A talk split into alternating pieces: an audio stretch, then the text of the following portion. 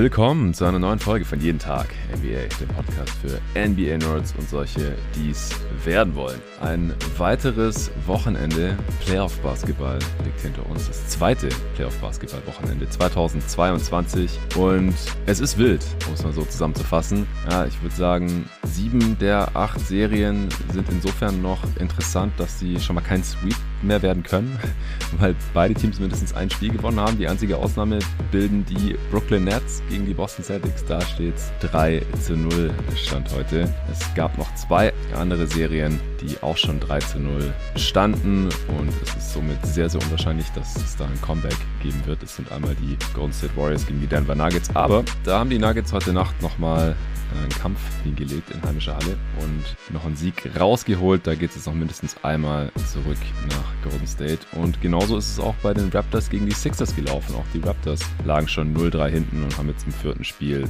zu Hause nochmal ein Game geholt. Ansonsten waren alle anderen Serien bis heute Nacht auch noch ziemlich spannend oder ziemlich offen. Ja, standen 2-1 und wenn das eine Team in Führung geht, auch 3-1-Führungen werden sehr selten nur noch abgegeben, äh, dann ist die Serie auch schon so halbwegs durch. Und wenn das andere Team gewinnt, dann steht es auf einmal 2-2 und ist wieder alles drin. Äh, da hatten wir heute auch verschiedenste Sachen. Die Bucks haben die Bulls geschlagen und führen jetzt 3-1. Genauso die Heat, die Hawks geschlagen und führen jetzt 3-1. Aber die Pelicans haben zu Hause die Phoenix Suns ohne Devin Booker schlagen können. Und da steht es jetzt äh, 2 zu 2. Genauso wie die Jazz am Samstag die Mavs schlagen konnten. Obwohl Luka Doncic zurückgekommen ist, haben die Jazz zu Hause die Serie ausgleichen können. Also die Playoffs bisher äh, sehr unterhaltsam, würde ich mal behaupten. Und da am Wochenende keine neuen Pots kamen, keine Game Recaps kamen zu diesen Playoffs, habe ich mir gedacht, wir läuten die Woche hier mal mit einer Übersicht ein über alle acht Serien und dafür habe ich mir den Luca Cella schon wieder dazu geholt. Hey Luca.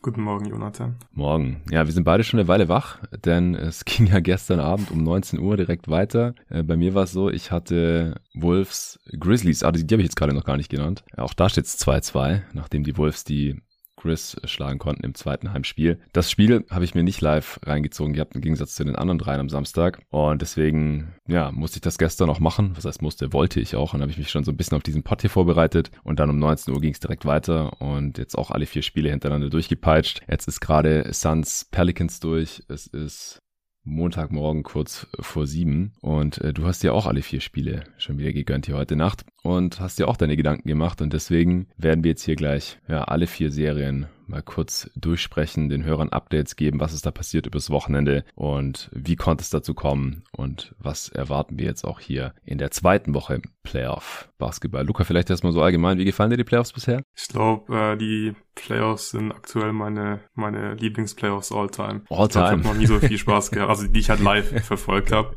Also es macht einfach unglaublich viel Spaß, weil ich glaube, wir haben auch schon mal jetzt ähm, ja off-air drüber gesprochen, ähm, dass es einfach keine Serien gibt, die langweilig sind, die man halt nicht anschauen will. Ähm, vielleicht entwickelt sich gerade so ein bisschen die Bug-Serie in die Richtung, da bin ich jetzt nicht mehr so richtig heiß drauf, aber ansonsten ja, also will ich wirklich jedes Spiel sehen.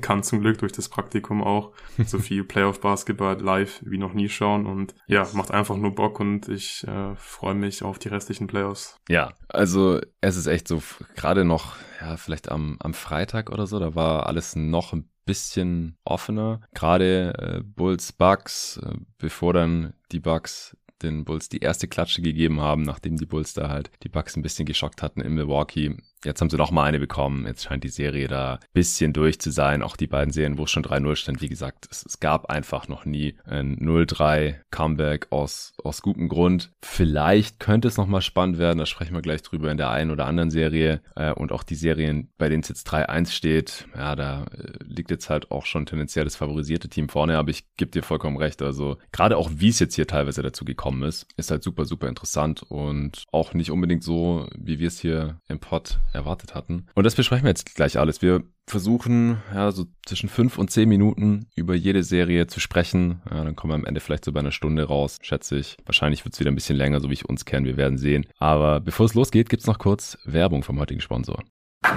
Wir haben mal wieder einen neuen Sponsor hier am Start und zwar Bookbeat. Die App, die ich für Hörbücher und E-Books nutze und euch nur wärmstens empfehlen kann. Da gibt's über 500.000 verschiedene Bücher, die kann man runterladen oder streamen. Ich selbst bin ja ein sogenannter Nachthörer, der zum Einpennen statt Podcasts dann auch gerne mal Hörbücher hört. Auch mal Romane, um ein bisschen von der NBA abzuschalten. Für euch Hörer von diesem Podcast ist wahrscheinlich gerade vor allem interessant The Great Nowitzki, das außergewöhnliche Leben des großen deutschen Sportlers von Thomas Plätzinger. Kann man sich da reinziehen. Auch das Nowitzki-Phänomen habe ich übrigens als E-Book gefunden vom geschätzten Kollegen Ole Freaks. Es gibt noch weitere Bücher über Nowitzki. Dirk Nowitzki, So weit, so gut von Jürgen Kalver zum Beispiel. Aber auch andere Basketballbücher über Jordan, LeBron, Steph Curry oder die NBA als Liga an sich. Die NBA Story zum Beispiel. Habe ich mir noch nicht gegeben, aber habe ich auf jeden Fall noch vor. Und je nachdem, wie viele der Bookbeat nutzen wollt, gibt's für jeden das passende Abo. Los geht's ab 9,99 Euro im Monat. Aber als Hörer dieses mein Podcast bekommst du zwei Monate kostenlos und kannst dann in Ruhe in verschiedene Hörbücher reinhören und das Ganze mal ausgiebig austesten mit dem Code NBA oder über meinen Link bookbeat.de slash NBA oder aus Österreich bookbeat.at slash MBA beziehungsweise der Schweiz.ch slash MBA. Das Konto ist dann auch ein Familienkonto, das heißt, das kann man mit bis zu vier Personen teilen. Es gibt viele praktische Features wie ein Sleep Timer oder dass man die Geschwindigkeit anpassen kann. Also am besten einfach mal ausprobieren. Wie gesagt, zwei Monate komplett kostenlos, danach jederzeit kündbar mit dem Code NBA, kleingeschrieben NBA oder über meinen Link bookbeat.de slash NBA. Und Code sowie Link findet ihr natürlich auch wie immer in der Beschreibung dieses Podcasts. So, das war's schon. Und du darfst gerne die erste Serie ansagen, über die du mit mir quatschen möchtest. Ja, lass uns über die Serie der Nuggets gegen die äh, Warriors sprechen. Ja, gerne. Ja, starten wir mit den äh, Hauptfaktoren, oder? Also was bislang ja so die wichtigsten Sachen in der Serie waren. Und ja, genau. Also ganz kurz vielleicht, also für die Hörer, die jetzt vielleicht auch nicht gerade jeden Tag checken, wie es da steht. Ich habe es vorhin auch schon mal gesagt, aber die Warriors waren ja 3-0 in Führung gegangen und jetzt gestern Abend um 21.30 Uhr äh, deutscher Zeit auch so Primetime quasi. Der eine oder andere hat es vielleicht live sehen können, aber sicherlich nicht jeder Hörer. Deswegen sage ich es ja auch nochmal kurz. Die äh, Nuggets haben 126 zu 121 gewonnen. Es wurde am Ende nochmal spannend. Äh, Jokic hat seine Nuggets zum ersten Mal komplett bis zum Sieg tragen können. 37, 8 und 6 aufgelegt und ja, die hat auch wirklich tatkräftige Unterstützung von seinen Rollenspielern bekommen, zum ersten Mal so wirklich. Defense war auch deutlich besser. Curry hat 33 und 8 von der Bank wieder aufgelegt, aber am Ende hat es halt nicht ganz gereicht, um die Serie heute schon zu beenden und ja, ungefähr eine Woche Pause für die Warriors klar zu machen. Also da ging es ja so ein bisschen hin und her in der Serie. Ja, zuerst dachte man, ah, die Warriors sind back nach dem 3-0. Splash Pool Lineup, Jordan Pool, unfassbares Playoff-Debüt hingelegt. Claire Thompson und Curry sahen fit aus, hat alles wunderbar harmoniert, auch mit Draymond Green. Auf der anderen Seite, ja, jetzt steht's 3-1 und die Nuggets sind ja so ein bisschen bekannt als das 3-1 Comeback-Team, noch aus der Bubble. Gleich zweimal 1-3 Rückstand, wettgemacht und nochmal zurückgekommen. Aber wie gesagt, also von einem 0-3 Rückstand ist noch nie ein Team zurückgekommen. Aber ich weiß nicht, vielleicht, vielleicht könnte die Serie nochmal so bisschen spannend machen. Gerade wenn sie jetzt das nächste Spiel gewinnen würden, dann äh, ist die Serie auf jeden Fall noch, noch mal sehenswert, würde ich sagen. Genau, wir haben uns zu jeder Serie überlegt, was sind so die Hauptfaktoren, wie wir heute hier gelandet sind, äh, warum steht es da so, wie es da heute steht und was waren so Adjustments, wenn es welche gab, die jetzt hier entscheidend waren. Gibt es Überraschungen in der Serie? Gibt es Sachen, die genauso gekommen sind, wie wir das auch schon vor der Serie erwartet hatten, vor den Playoffs erwartet hatten. Wir küren einen Spieler der Serie, Stand heute, und dann gibt's noch ein Update zu unseren Tipps. Oder wir wiederholen einfach nur nochmal unsere Tipps, wenn wir dabei bleiben sollten. Ja, Luca, was äh, fällt dir als allererstes zu Nuggets Warriors ein? Ja, ich glaube, der wichtigste Faktor ist einfach die Nuggets Defense um Nikola Jokic. Ähm, das war eigentlich klar vor der Serie, dass es schwierig wird für die Nuggets, die Warriors zu stoppen. Ich, wir haben jetzt nicht großartig vor der Serie über dieses Matchup geredet, aber ich persönlich ähm, dachte, es geht so ein bisschen in die Richtung, dass es halt ein Shootout wird. Das ist es, finde ich, nicht wirklich geworden bislang, weil die Nuggets einfach zu wenig shooten dafür, also zu wenig Dreier dafür vor allem nehmen. Mhm. Und ja, wir haben auch schon jetzt in den Recaps äh, oft schon darüber geredet, dass die Nuggets Defense, vor allem gegen dieses Warriors Team, einfach große Probleme hat, weil es für sie unglaublich schwer ist, diese ganzen Ballhändler in Kombination mit diesem vielen Shooting, das die Warriors haben, zu stoppen. Also gerade die Pick-and-Roll Defense ist mhm. da ein Riesenproblem und es läuft einfach so ein bisschen darauf hinaus, dass es für die Nuggets Pick Your Poison ist. Wenn sie trappen, gut, dann ähm, finden halt die Ballhändler die Shooter dann gibt's viele offene Dreier. Ähm, Im Short Roll Draymond Green natürlich einer der besten Short Roller der Liga und einer der besten Playmaker. Ja, und wenn sie Drop spielen, dann hat Steph Curry halt extrem viel Platz und Steph Curry willst du nicht viel Platz geben, Jordan Poole willst du auch nicht viel Platz geben ja. und das machst du halt mit einer mit einer Drop Defense. Ja, und deswegen ist es halt unglaublich schwer für die Nuggets die Warriors zu stoppen. Ich glaube, sie können es auch nicht machen. Äh, heute haben sie zwar gewonnen, aber es war jetzt auch das einzige Spiel, in dem die Warriors unter 40 Prozent ihrer Dreier getroffen haben. Heute waren es nur 35 Prozent und ich bin mir ziemlich sicher, dass die Warriors ja im nächsten Spiel zu Hause in Game 5 wieder hochprozentiger treffen können von der Dreierlinie. Das wird dann einfach einen großen Unterschied machen. Ja, genau. Also es war, glaube ich, auch das erste Mal, dass die Nuggets mehr Dreier getroffen haben als die Warriors. Äh, 15 von 31. Also die Nuggets müssen halt 48 Prozent ihrer Dreier treffen und noch mehr Freiwürfe nehmen und treffen als die Warriors. Und dann haben sie halt eine Chance. Und das war halt in den letzten Spielen nie gegeben. Aber muss halt schon sagen, dass die Nuggets jetzt gestern Abend auch besser gespielt haben, einfach als in den vorigen Spielen. Gerade defensiv, sie konnten dann halt auch mal die äh, Guards der, der Warriors vor sich halten. Die Defense der Warriors fand ich jetzt nicht so ideal. Also ich fand in den ersten drei Spielen ziemlich beeindruckend, gerade auch gegen Jokic, dass sie ihn halt auch viel Single Coverage äh, verteidigt haben und nur punktuell mal gedickt haben oder noch ein Late Double geschickt haben oder so. Aber dass sie ihn halt eigentlich auch One-on-One -on -one einigermaßen im Griff hatten, in Person gerade von Draymond Green und auch äh, Looney. Teilweise dann noch äh, für ein paar Possessions mal Igodala oder sonst jemand hat auf ihn geswitcht, aber da kam dann meistens auch das Double dazu. Aber die, ich finde, die Warriors, die sind vielleicht schon ein bisschen defensiv anfällig, äh, gerade ihre Three-Guard-Lineups und auch Clay hat man heute auch gesehen, der ist einfach on-ball nicht mehr oder zumindest noch nicht mehr das, was er vor seinem Kreuzband- und Achillessehnenriss war. Er ist einfach nicht mehr so mobil, wurde da teilweise bisschen gesmoked von, von den gegnerischen Guards.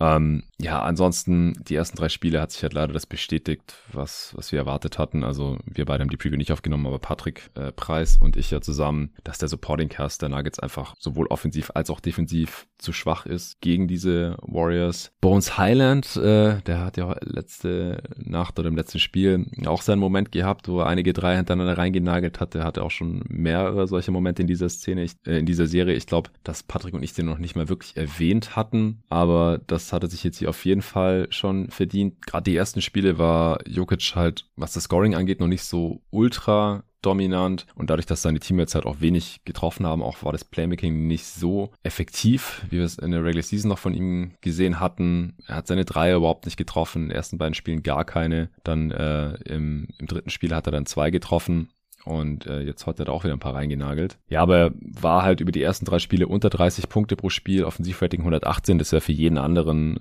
unfassbar gut, aber für Jokic ist es halt äh, unterdurchschnittliche Effizienz gewesen. Er hat jetzt letzte Nacht halt mit 37 effizienten Punkten ein bisschen nachlegen können, aber das brauchen die Nuggets halt auch, sonst haben sie keine Chance gegen diese Warriors. Ja, ansonsten finde ich es einen geilen Move von den Warriors, dass sie Curry von der Bank bringen und halt auch daran festhalten, weil es funktioniert halt und es ist halt, also die Starting Five der Warriors ist natürlich gut genug, dass sie am Anfang so spielen können. Klar, sie haben jetzt, haben sie jedes erste Viertel verloren? Ich glaube, nee, sie haben, nee, sie haben ähm, nicht jedes erste Viertel verloren, sie haben es im letzten Spiel, also im vorletzten Spiel jetzt inzwischen schon, haben sie das erste Viertel äh, gewonnen, die Warriors. Also zum ersten Mal, das war das einzige genau, ja, in, in den ersten ja. beiden Spielen haben sie es auf jeden Fall verloren und heute auch. Ja, also weiß nicht, ob es anders laufen würde, wenn Curry starten würde, aber es ist halt schon krass, dass äh, das Spiel halt immer knapp ist und dann kommt Curry halt von der Bank und dann hat er natürlich direkt einen riesen, riesen Impact. Also Curry ist auch wieder fit, das war so ein großes Fragezeichen vor der Serie, da wusste man ja noch nicht mal, ob der wieder spielt, also wann der wieder spielt, ob der im ersten Spiel wieder am Start ist. War er dann, kam von der Bank, das hat geklappt, es klappt in jedem Spiel bisher. Curry ist äh, ja super stark bisher in dieser Serie. Vor dem Spiel letzte Nacht hat er 26 Punkte pro Spiel gemacht bei einem 129er Offensivrating und über 70% True Shooting und es dürfte durch die Performance letzte Nacht jetzt auch nicht schlechter geworden sein, denn da hat er 33, 33 gemacht, ja. genau, ja, die Quoten, ja doch, das True Shooting hat er,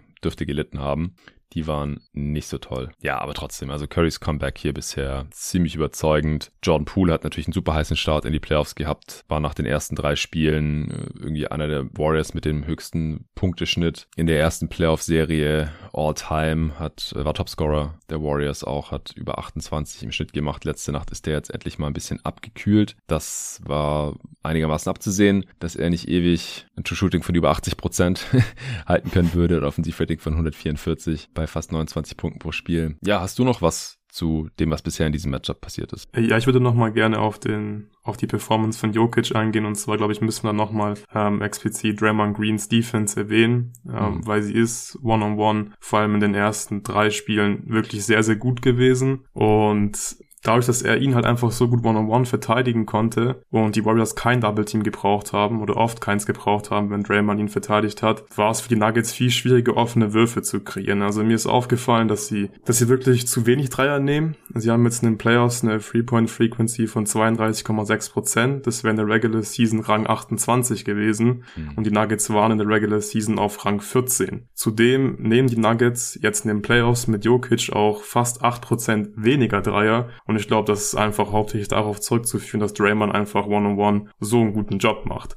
Und ja, ist schon ziemlich beeindruckend. Die Defense von Draymond habe ich im Pod auch schon mehrmals gesagt und was ich auch super interessant finde und ja, auch mit Draymonds Screen Defense zu erklären sein muss, weil einen anderen Grund kann es eigentlich nicht geben. Jokic ist in der Serie bislang äh, vom On-Off-Wert bei minus 18,3 und die Nuggets Defense ist mit ihm auf dem Feld 19,7 Punkte schlechter und ich glaube, ja, mhm. den Stat hätte, glaube ich, vor der Serie kein Mensch so erwartet. Ist das jetzt schon inklusive dem Spiel heute Nacht? Das ist nicht inklusive dem Spiel heute Nacht, aber auch heute war Jokic minus zwei. Ja, ja, dann dürfte der Wert ein bisschen besser werden, aber halt ja. immer noch negativ. Ja, ja, ja also ich glaube, über Jokic's Unzulänglichkeiten als Playoff-Defender müssen wir nicht mehr allzu viel sprechen. Das bestätigt sich ja halt nochmal im Pod bisher. Also das könnte man jetzt hier bei den Sachen, die wir so erwartet haben, wahrscheinlich noch, noch anführen. Ja. Spieler der Serie bisher? Ja, obwohl Jordan Poole natürlich auch super gescored hat, vor allem in den ersten drei Spielen ist für mich doch ziemlich klar Stephen Curry, hm. weil er einfach auch dann in den entscheidenden Momenten, äh, wenn es eng wurde, wenn sich Spiele im Ende zugeneigt hat, er einfach, finde ich, meistens einfach die entscheidenden Plays für sich und seine Teammates dann kreieren konnte. Ja, würde ich auch sagen. Also auch letzte Nacht war er er ist eigentlich zusammen mit Clay der am Ende des Games fast nochmal gedreht hätte. Aber da haben die Warriors auch einfach zu wenig Stops hinbekommen und dann auch nicht besonders smart das Ganze ausgespielt, weder äh, offensiv, auf allem defensiv nicht. Also ich bin mal noch gespannt. Ich bin noch nicht so 100% überzeugt von den Warriors. Die wurden ja nach den ersten zwei, drei Spielen direkt zum äh, Favoriten eigentlich in der gesamten Liga auserkoren, weil es im Osten nicht so wirklich einen klaren Favoriten gibt, nachdem oder gab, nachdem die Bucks da gewackelt haben, Middleton verloren haben, nachdem an die Sixers sowieso niemand so wirklich glaubt, nachdem die Nets jetzt wohl gegen die Celtics ausscheiden ähm, sehen viele da auch die Celtics jetzt in, in den Finals, aber vor allem nachdem die Suns jetzt auch gerade wackeln und halt Booker verloren haben, gleich viele gesagt, ah ja, jetzt äh, marschieren da die, die Warriors vielleicht zu den Finals durch oder gar gleich bis zum Titel. Also an meiner Einschätzung zu den Warriors als Contender hat sich jetzt ehrlich gesagt noch nichts verändert. Sie spielen jetzt gerade näher am am Best Case oder früher am Best Case, als ich gedacht hätte. Aber ich habe auch gesagt, so wenn Curry fit ist, dann gewinnen die Warriors das in fünf. Und danach sieht's gerade aus. Und bei dem Tipp würde ich jetzt auch noch bleiben. Wie sieht's bei dir aus? Ja, ich denke auch, dass die Warriors das nächste Spiel gewinnen und dann die Serie in fünf gewinnen werden. Ja, also heute Nacht, das war nochmal so ein letztes Aufbäumen, halt natürlich auch vor, vor den heimischen Fans dann. Und wie gesagt, die Nuggets sind halt kein Quitter-Team. Ja, die, die fighten auch, wenn es aussichtslos aussieht. Das muss man noch hoch anrechnen. Die haben heute Nacht die beste Spiel der Serie gemacht. Äh, sowohl als Team als auch viele der Spieler individuell.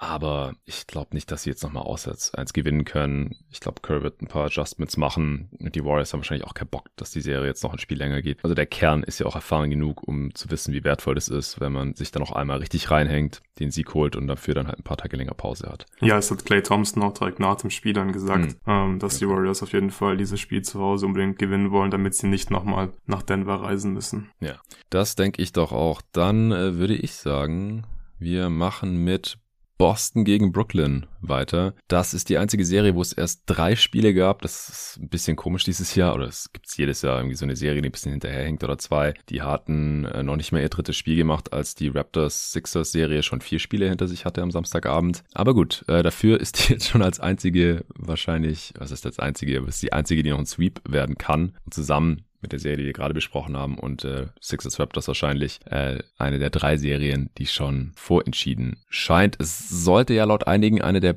besten First Round Series ever werden. Äh, so eher auf dem Niveau von den Eastern Conference Finals habe ich nicht ganz so gesehen. Ich habe da schon relativ selbstbewusst auf die Celtics getippt vor der Serie hier im Pod. Äh, zum Glück sind es nicht die Eastern Conference Finals, weil sonst wäre das jetzt relativ einseitig geworden. Äh, Celtics sehen sehr dominant aus, gerade defensiv und ja, auf Seiten der Nets. KDs Legacy wackelt gerade ordentlich hier aufgrund seiner Performance und dass die Nets hier relativ sang- und klanglos scheitern werden. Wobei ich bei dem unrunden Supporting Cast jetzt ja sowieso nicht allzu viel erwartet hatte. Also es bleibt halt ein Teamsport und ja, die Nets strugglen oder vor allem KD struggelt halt offensiv massiv, aber gerade in der Defense habe ich halt von diesem Supporting Cast nicht so viel erwartet. Äh, so klein wie der Kader einerseits ist und dann hat man noch irgendwie ein paar, paar Bigs und dazwischen halt so gut wie nichts auf dem Flügel. Es sind so viele seltsame Lineups und die Celtics sind defensiv halt so heftig und so passend auch für die Stärken dieses Teams. Geil gecoacht. Ähm, KD hat es selten, vielleicht noch nie so schwer. Äh, vielleicht, als er schon mal gegen die Warriors gespielt hat mit den Thunder damals, als sie die 3-1-Führung verspielt haben. Oder gegen die Memphis äh, Grizzlies damals. Ja, Steve Jones Jr.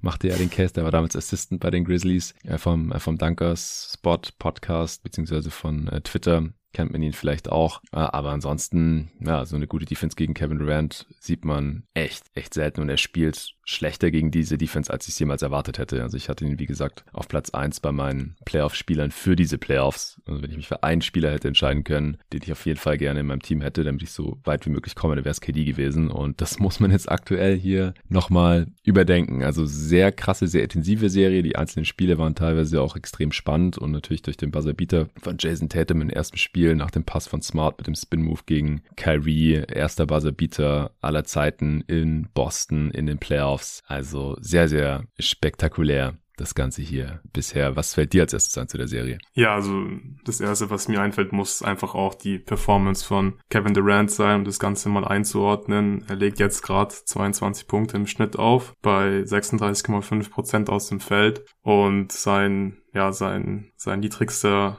Scoring-Schnitt in den Playoffs ist, belang, ist bislang 25 Prozent. Es war in seinen ersten Playoffs, als er 21 Jahre alt war, als die OKC Thunder gegen Kobe Bryant und die Lakers ran mussten in der ersten Runde. Und 25 was? Punkte pro Spiel? 25 Punkte pro Spiel, genau. Ah, okay. und ansonsten hat, gesagt. ah, sorry, ja, Punkte pro Spiel. Ja. Genau, und ansonsten hat er immer mindestens 28,4 Punkte im Schnitt aufgelegt. Also es ist schon ziemlich krass, KD so strugglen zu sehen. Ich habe auch erwartet, dass die Celtics Celtics Defense ihm das Leben halt schwer machen wird, aber dass Kevin Durant am Ende des Tages dann halt trotzdem seine Punkte machen wird und vor allem halt auf seine Spots kommt und die Würfe halt bekommt, die er halt, ja, will. Und dass die Celtics ihm das halt ein bisschen schwer machen können, aber dass sie ihn halt nicht so stoppen können. Ich meine, er war gerade im letzten Spiel war er ja einfach auch äh, über weite Strecken des Spiels super passiv. Also er hat ja einfach auch nicht viel geworfen. Ähm, Netz mit unglaublich vielen Turnover. Auch KD hat da einige Bälle weggeschmissen. Ja, habe ich so von ihm noch nie gesehen und ich hätte auch ehrlich gesagt nie, nicht gedacht, dass ich es mal äh, sehen werde von KD in den Playoffs. Also ja, schon sehr komisch, aber man muss da einfach ja die Celtics Defense loben, weil die machen wirklich einen, einen sehr, sehr guten Job. Man kann es nicht besser machen. Ähm, ja. So viele geile Verteidiger in diesem Kader. Aber auch wenn da mal ein Peyton Pritchard auf dem Feld ist, auch dann machen sie es einfach im Team unglaublich gut, super clever. Dann, dann gibt's immer diese, diese Scram-Switches, dass man, dass man Pritchard eben nicht attackieren kann. Ja, und ich bin wirklich äh, unfassbar beeindruckt von der Celtics Defense. Ja, kurz noch zu KD auch von meiner Seite, weil das ist einfach, also bei aller Liebe für, für die Celtics auch und die verdienen wirklich jeden Praise, aber über die können wir wahrscheinlich dann im weiteren Verlauf der Playoffs noch oft genug sprechen. Es ist einfach unglaublich enttäuschend und KD sackt so hart offensiv, bekommt echt kaum gute Looks gegen diese Defense und das, obwohl man halt immer dachte, der kann über jede Defense einfach drüber werfen. Teilweise bekommt er seinen Jumper geblockt von, von Tatum. Also diese Undeniability, die ist irgendwie nicht vorhanden in dieser Serie. Also er, er kommt nicht an seine Spots und kann da nicht die Würfe einfach nehmen. Und dann frage ich mich halt, wieso er nicht dann einfach ein paar mehr Dreier chuckt. Ja, er steht bei vier von zehn in der Serie. Aber über drei Spiele ist es halt einfach viel zu wenig für jemanden, den man ja immer wieder in die Konversation um den besten Shooter all time schmeißen möchte. Also wenn du halt nicht näher an den Ring rankommst, aber du bist so groß und hast diesen Shooting Touch, dann sollte er halt eigentlich auch mehr Dreier nehmen. Und das hatte ich ja auch schon ein paar Mal hier im Pod gesagt, dass er eigentlich dafür, welchen Ruf er hat als Shooter, irgendwie nicht genug Dreier nimmt. Auch gerade wieder in dieser Saison in der Regular Season. Und hier in den Playoffs ist halt nochmal viel extremer dass er auch die Dreier gar nicht so wirklich losbekommt. Das in einem Game, wo er nichts innerhalb der Dreierlinie bekommt, nimmt er dann zwei Dreier oder so. Also das ist einfach insgesamt super schwach. 94er Offensivrating, abgrundtief schlecht, 52% True Shooting. Das ist einfach drei Klassen schlechter als alles, was wir sonst jeweils von Kevin Durant gesehen haben. Äh, zumindest mal vielleicht nach seinem Playoff-Debüt. Das ist echt übel. Ähm, aber auch Kyrie, ja, der hatte ein geiles erstes Spiel, aber danach kam halt von ihm jetzt auch nicht mehr so viel. Und nee, also ja, also ja. es ist es ist also gerade auch diese diese Chemistry zwischen KD und Kyrie ist überhaupt nicht vorhanden. Also es ist, finde ich, sehr, sehr viel My Turn, Your Turn. Also ja. macht mal KD eine Isolation, dann ist Kyrie wieder dran. Wenn sie mal irgendwie versuchen, äh, ein Pick and Roll oder ein Pick and Pop zu laufen, ja, dann ist eigentlich schon sicher ein Turnover so. Also da läuft wirklich überhaupt nichts zusammen in der Offense der Brooklyn Nets. Und da wird ja auch Steve Nash gerade hart kritisiert, von wegen, ah, wieso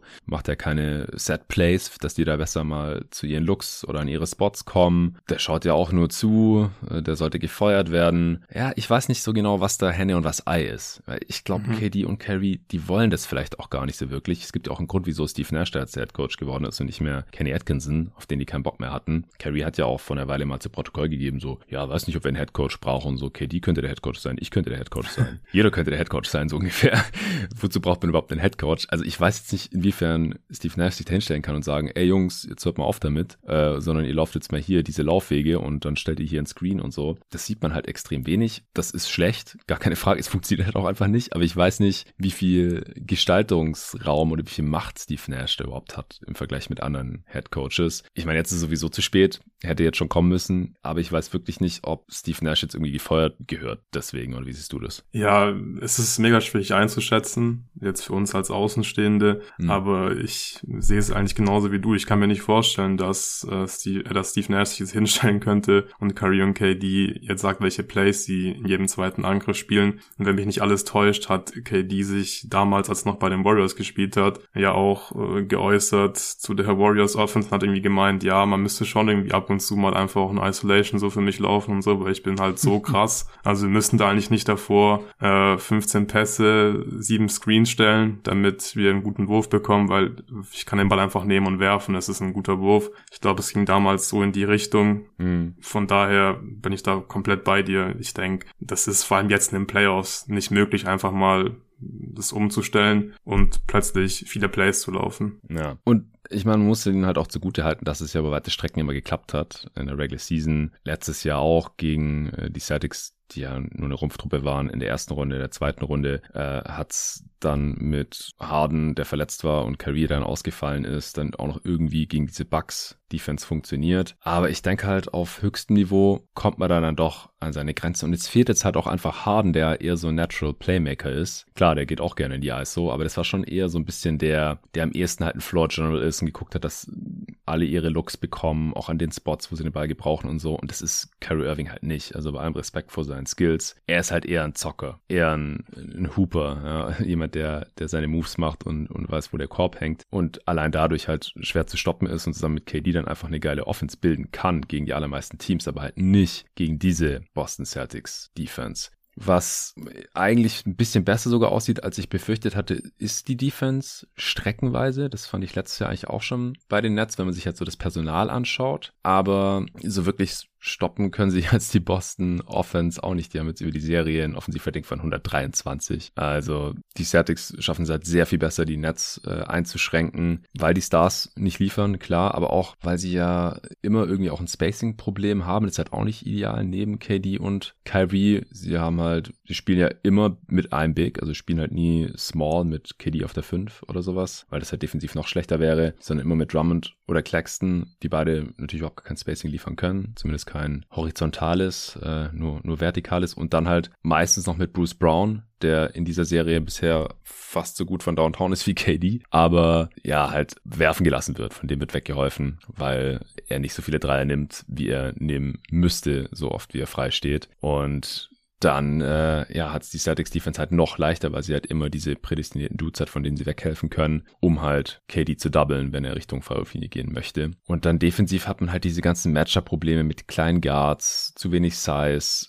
auch KD und Kyrie, die, wenn sie am oberen Level ihres äh, Verteidigungsvermögens tatsächlich agieren, ja schon gute Defender sein können. Das haben wir schon mal gesehen, streckenweise. Gerade bei KD auch, der ein guter sekundärer Rim Protector sein kann. Aber die machen das halt auch nicht konstant. Pennen dann halt mal, nehmen sich ihre Auszeiten, auch weil sie halt 40 plus Minuten spielen und die Offense äh, schultern müssen und so weiter. Und deswegen ist die Defense halt letztendlich einfach auch zu schlecht. Sie spielen so oft mit drei Guards gleichzeitig oder mit Guard-sized Typen, wie Kyrie natürlich, dann noch Paddy Mills daneben und oder Dragic, Bruce Brown, der auch nicht viel größer ist, äh, und Seth Curry. Das war eigentlich alles so irgendwie abzusehen. Ist jetzt sicherlich auch ein bisschen der Confirmation Bias bei mir, aber das waren ja auch die Gründe, wieso ich letztendlich auf die Celtics gesetzt habe und eigentlich nicht sehen konnte, dass die Serie wirklich knapp wird oder dass die Netzliga gewinnen. Also ich habe ja gesagt, da muss irgendwas deutlich schief gelaufen sein, wenn diese Serie über sieben Spiele geht oder die Nets sogar am Ende gewinnen. Und das ist, ist jetzt nicht der Fall. Ja, und vor allem Boston trifft äh, bislang auch ihre Dreier nicht gut. Also sie treffen nur 34,3 mhm. Prozent ihrer Dreier. Brooklyn trifft 42,4 Prozent. Also da läuft's eigentlich äh, ganz okay. Gerade die Rollenspieler treffen sie auch äh, solide. Aber so wie du gerade eben ja auch schon gesagt hast, es war auch vor der Serie klar, mit diesen drei Point Guard Size Spielern wird's super schwierig, die Celtics zu stoppen. Und die Defense ist eigentlich gar nicht so krass das Problem. Also es sieht zwar schon immer heftig aus, finde ich, wenn äh, Seth Curry Jalen Brown zum Beispiel verteidigen ja. muss. Oder Al Also das sind ja, ja, also es sind ja wirklich lächerliche Matchups ähm, für Jalen Brown meistens vor allem. Ähm, aber die, die Halfcourt Offense der Celtics ist jetzt gar nicht so super gut. Also das ist irgendwie durchschnittlich. Ich glaube, die haben ein O-Rating von so 95 im Schnitt. Das wäre so, ja, mhm. das wäre Platz 15 ungefähr ja. in der Regular Season. Also das ist, finde ich, noch absolutes Best-Case-Szenario. Ich dachte eigentlich, dass die Celtics im Halfcourt äh, die Nets noch, noch äh, viel mehr bestrafen können mit diesen Matchups, die sie da haben. Ich glaube wirklich, also ja, mehr geht da gar nicht als ungefähr 95er O-Rating. Das Problem ist einfach, ja, die Nets, die verlieren den Ball vorne so oft, weil die Defense des Celtics einfach so gut ist. Gerade im letzten Spiel haben sie ja so viele Turnover forciert. Ja, und wenn du Turnover forcierst, das wird einfach im Normalfall zu einfacher Offense führen. Und das tut's ja auch. Und in Transition sind die Celtics bislang wirklich dominant gewesen. Die Halfcourt Offense ist, ist auf jeden Fall gut genug, dass man bislang noch kein Spiel verloren hat. Und ja, ich glaube, die Offense wird, also kann eigentlich nur noch besser werden, weil die Nets haben ja eigentlich überall Matchup-Probleme. Ja, in Hinblick auf andere Serien, wie siehst du da jetzt die Celtics? Aber wie gesagt, über die Defense brauchen wir nicht mehr reden. Das ist klar, ja. dass die krass ist. Egal gegen wen, die sind so versatil, die können alles switchen in den meisten Lineups, außer es ist halt äh, Pritchard mit drauf. Aber ansonsten können die wirklich mit allen switchen, ähm, haben eigentlich keine defensiven Schwachstellen. Also wenn dann irgendwie schon Derek White als die defensive Schwachstelle ausgemacht wird oder so, dann weißt du auch, was los ist, den ich in meinem All-Defensive Second Team drin hatte. Also die funktionieren da wirklich alle richtig nice und Robert Robert Williams ist auch zurück. Der hat ein paar Minuten gespielt äh, gestern Abend und äh, vorgestern Abend ist er schon wieder. Äh, und ja, ich denke, das wird jetzt auch immer eher besser werden, sofern er da keine, sofern er da keine Rückschläge äh, einstecken muss mit seinem Knie. Aber offensiv, ich bin noch nicht so voll und ganz überzeugt. Also Jason Tatum ist, äh, was das Scoring angeht, jetzt okay, effizient, auch dadurch, dass er äh, relativ viele Freiwürfe zieht und die äh, sehr gut getroffen hat. Ähm, beim Finishing hat er teilweise Probleme Probleme gehabt. Äh, Dreierquote ist gut. Sein Playmaking ist richtig stark. Also auch, dass er und Jalen Brown zusammen fast 13 Assists im Schnitt haben würden. Das hätte ich vor der Serie auch nicht unbedingt gedacht. Aber die bestrafen die Defense da halt auch immer wieder. Sie haben halt beide schon oft schlechte erste Halbzeiten gehabt und dann hat aber immer einer von beiden irgendwie gegen Ende des Spiels dann so ein bisschen übernehmen können und closen können. Aber ich kann mir halt vorstellen, dass es gegen bessere Defenses als die der Nets und die ist jetzt halt wirklich kein Gradmesser, vielleicht auch nochmal zu einem größeren Problem werden könnte. Oder wie siehst du das? Ja, die Frage habe ich mir in den letzten Tagen ähm, öfters gestellt. Ich habe ehrlich gesagt noch keine Antwort darauf, weil ich einfach die Serie jetzt noch nicht überbewerten will, also offensiv gesehen für die Celtics, weil zum einen haben sie ja in fast allen Spielen Offensivrating von ja 120 oder teilweise sogar knapp drüber. Auf der anderen Seite dachte ich, dass sie halt im Halfcourt irgendwie schon besser aussehen würden, als sie es jetzt im Endeffekt tun, weil man einfach so viele Mismatches eigentlich attackieren kann ja, deswegen bin ich einfach super gespannt, wie es dann in der zweiten Runde wird. Dann wahrscheinlich äh, gegen die Bucks. zum, auf der anderen Seite haben wir auch noch den Faktor, dass die Celtics die Dreier halt gar nicht so gut treffen. Ich glaube, auch da ist da einfach mehr drin. Deswegen, mhm. deswegen möchte ich einfach noch so ein bisschen abwarten das Ding ist auch, die Celtics haben eine verdammt gute Defense. Das ist in den Playoffs natürlich ähm, auch super wichtig und sie forcieren Turnover. Ich glaube, sie werden auch gegen andere Teams Turnover forcieren können. Man wird ja. also Transition-Gelegenheiten bekommen und sie spielen ja bislang nicht schlecht offensiv. Es ist halt nur nicht ähm, super krass, was sie bislang machen, gerade im Halfcourt. Aber ich glaube, ähm, es kann noch besser werden. Aber ich denke, das wird dann wahrscheinlich schon so dann die größte Schwachstelle sein, wenn man jetzt so will. Also es ist nicht schlecht, wie gesagt, aber das wäre jetzt so, ja, der eine Faktor, der mir so ein bisschen Kopfschmerzen bereitet oder, oder wo ich mich frage, ja, wie sieht es dann aus gegen eine ebenfalls sehr gute Playoff-Defense? Können da die Celtics wirklich äh, konstant im Halfcourt Vorteile kreieren, offene Würfe vor allem kreieren und diese dann halt auch hochprozentig verwandeln? Ich bin mir nicht sicher, ob sie das können, aber ich bin sehr gespannt, das rauszufinden in der zweiten Runde gegen die Bucks. Ja, da bin ich auch mega gespannt. Ja, also Jason Tatum will ich einfach nochmal betonen hier. Ähm, der wird seinem, ich glaube, fünften Platz war es bei mir als äh, Playoff-Performer, Top 10 Playoff-Spieler hier im Pod vor ein paar Wochen. Bisher auch gerecht. Also ist einfach dieser Spielertyp unfassbar in der Defense, äh, effiziente, fast 30 Punkte pro Spiel, 5 Rebounds, 8 Assists. Ja, das ist einfach genau das, was äh, jedes Winning-Team braucht. Und äh, ja, Jalen Brown der reicht da noch nicht ganz ran, aber der ist halt einfach auch eine geile Ergänzung dazu. Äh, mit Marcus Smart noch den Defensive Player of the Year dahinter, ja. Äh, der bisher sein Dreier nicht so gut trifft, aber auch, auch super wichtig ist bisher in dieser Serie. Al Horford, der so ein bisschen in den jungen Brunnen gefallen ist. Grant Williams will ich auf jeden Fall natürlich auch noch Liebe geben. Einen kleinen Victory Lab, den ich damals sehr hoch auf meinem Board hatte,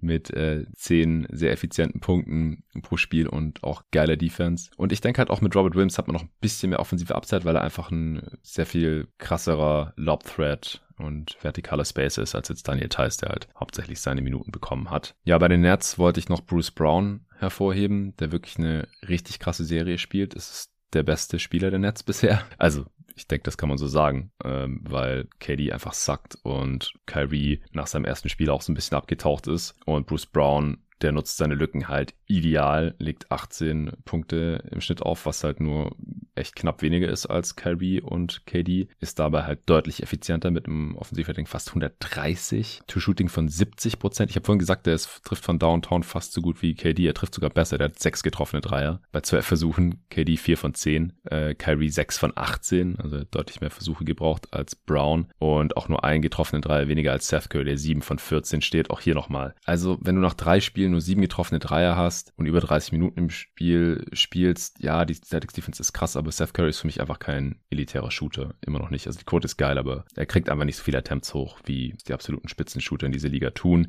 Bruce Brown, natürlich, der kriegt die Attempts, weil er frei stehen gelassen wird, aber er haut sie dann halt auch rein, er bestraft es, macht viel aus dem Short Roll, äh, findet die äh, Lob Threats, Claxton, äh, teilweise Drummond, spielt Kickouts, kann selber finishen, verteidigt sich den Arsch ab gegen Tatum und auch Jalen Brown. Also für mich ziemlich klar der beste Spieler Netz bisher in dieser Serie. Und das ist auch eine Überraschung. Also das hätte vor der Serie kein Mensch gedacht, dass man das sagen würde. Ja, aber er hat ja schon in den Playing Games oder in dem, in dem einen Playing Game, das sie hatten, äh, sehr, sehr gut performt. Ich finde halt. Ja, letztes Jahr in den Playoffs ja auch schon, aber trotzdem, ja. dass man sagen würde, dass er der beste Spieler im Netz ist, wenn ja, aber es ist halt, nicht verletzt sind. Ja, aber ich finde halt, also Boston lässt ihn ja auch offensichtlich den besten Spieler der Netz sein. Ich glaube, Imo Doka hat ja irgendwie gesagt, so ja, irgendwie gutes Spiel von äh, Bruce Brown. Irgendjemanden müssen wir halt auch irgendwie scoren lassen, aber man wird irgendwas aufgeben, aber solange es halt KD nicht ist, ist alles gut. Mhm. Ähm, er muss jetzt nicht so super hart für seine Punkte arbeiten, aber er macht halt ja nahezu äh, das Beste aus seinen Gelegenheiten, die er hat. Das stimmt schon. Ja, und er nimmt sich auch noch andere Gelegenheiten dazu, die er nicht geschenkt bekommt, in Anführungsstrichen. Und dazu mhm. noch die Defense. Ja, klar, also, die Defense, wichtiger Faktor, ja. Ja.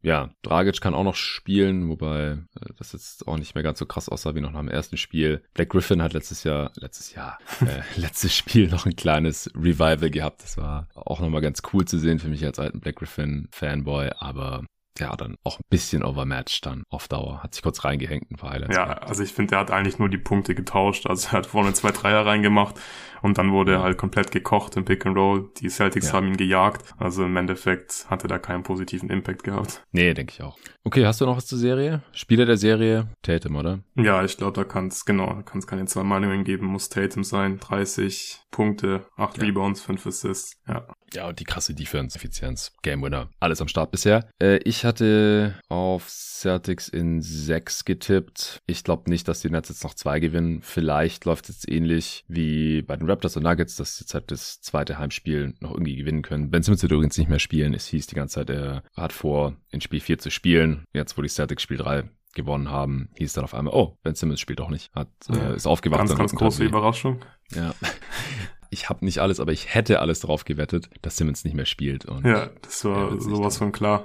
Ja. Also, also ich, ich finde, es war auch so komisch. Also warum soll er in Spiel 3 nicht spielen? Dann aber in Spiel 4 spielen. Also er wird ja jetzt einfach schon fit genug sein, wenn er in Spiel 4 spielen kann, weil sie haben es ja auch schon vor Spiel 3 gesagt, dass er in Spiel 4 spielen wird, so dass es das, dass das der Plan ist.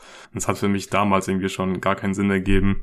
Und es war ja einfach klar, dass wenn die Nets das Spiel verlieren, dann wird er auf gar keinen Fall in Spiel 4 spielen. Ja, immerhin wäre jetzt der Druck raus. Ne? Also kannst auch positiv sehen. Aber ich äh, will mich da, will mir da nicht anmaßen, irgendwelche Gründe zu suchen und zu finden. Aber glaubst du, die, die Nets holen noch ein Game? Oder machen es die Celtics jetzt in vier dicht? Also ich bin mir wirklich ziemlich sicher, dass die Celtics jetzt den Sweep perfekt machen. Du hast gerade eben die Raptors und die Nuggets angesprochen. Ich finde, die sind von der Mentalität her einfach ein ganz anderes Team. Also ich glaube, hm. äh, dem war wirklich wichtig, nicht vor heimischem Publikum auszuscheiden. Die wollten unbedingt den Fans, glaube ich, auch nochmal einen Sieg schenken. Und das Gefühl habe ich jetzt bei den Nets nicht wirklich. Also dass da jetzt irgendwie noch äh, großer Kampfgeist vorhanden ist. Äh, Black Griffin wollte den Fans auf jeden Fall einen Sieg schenken, aber KD irgendwie nicht. Und ja, wer da jetzt der wichtigere Spieler ist, ich glaube, das wissen wir alle.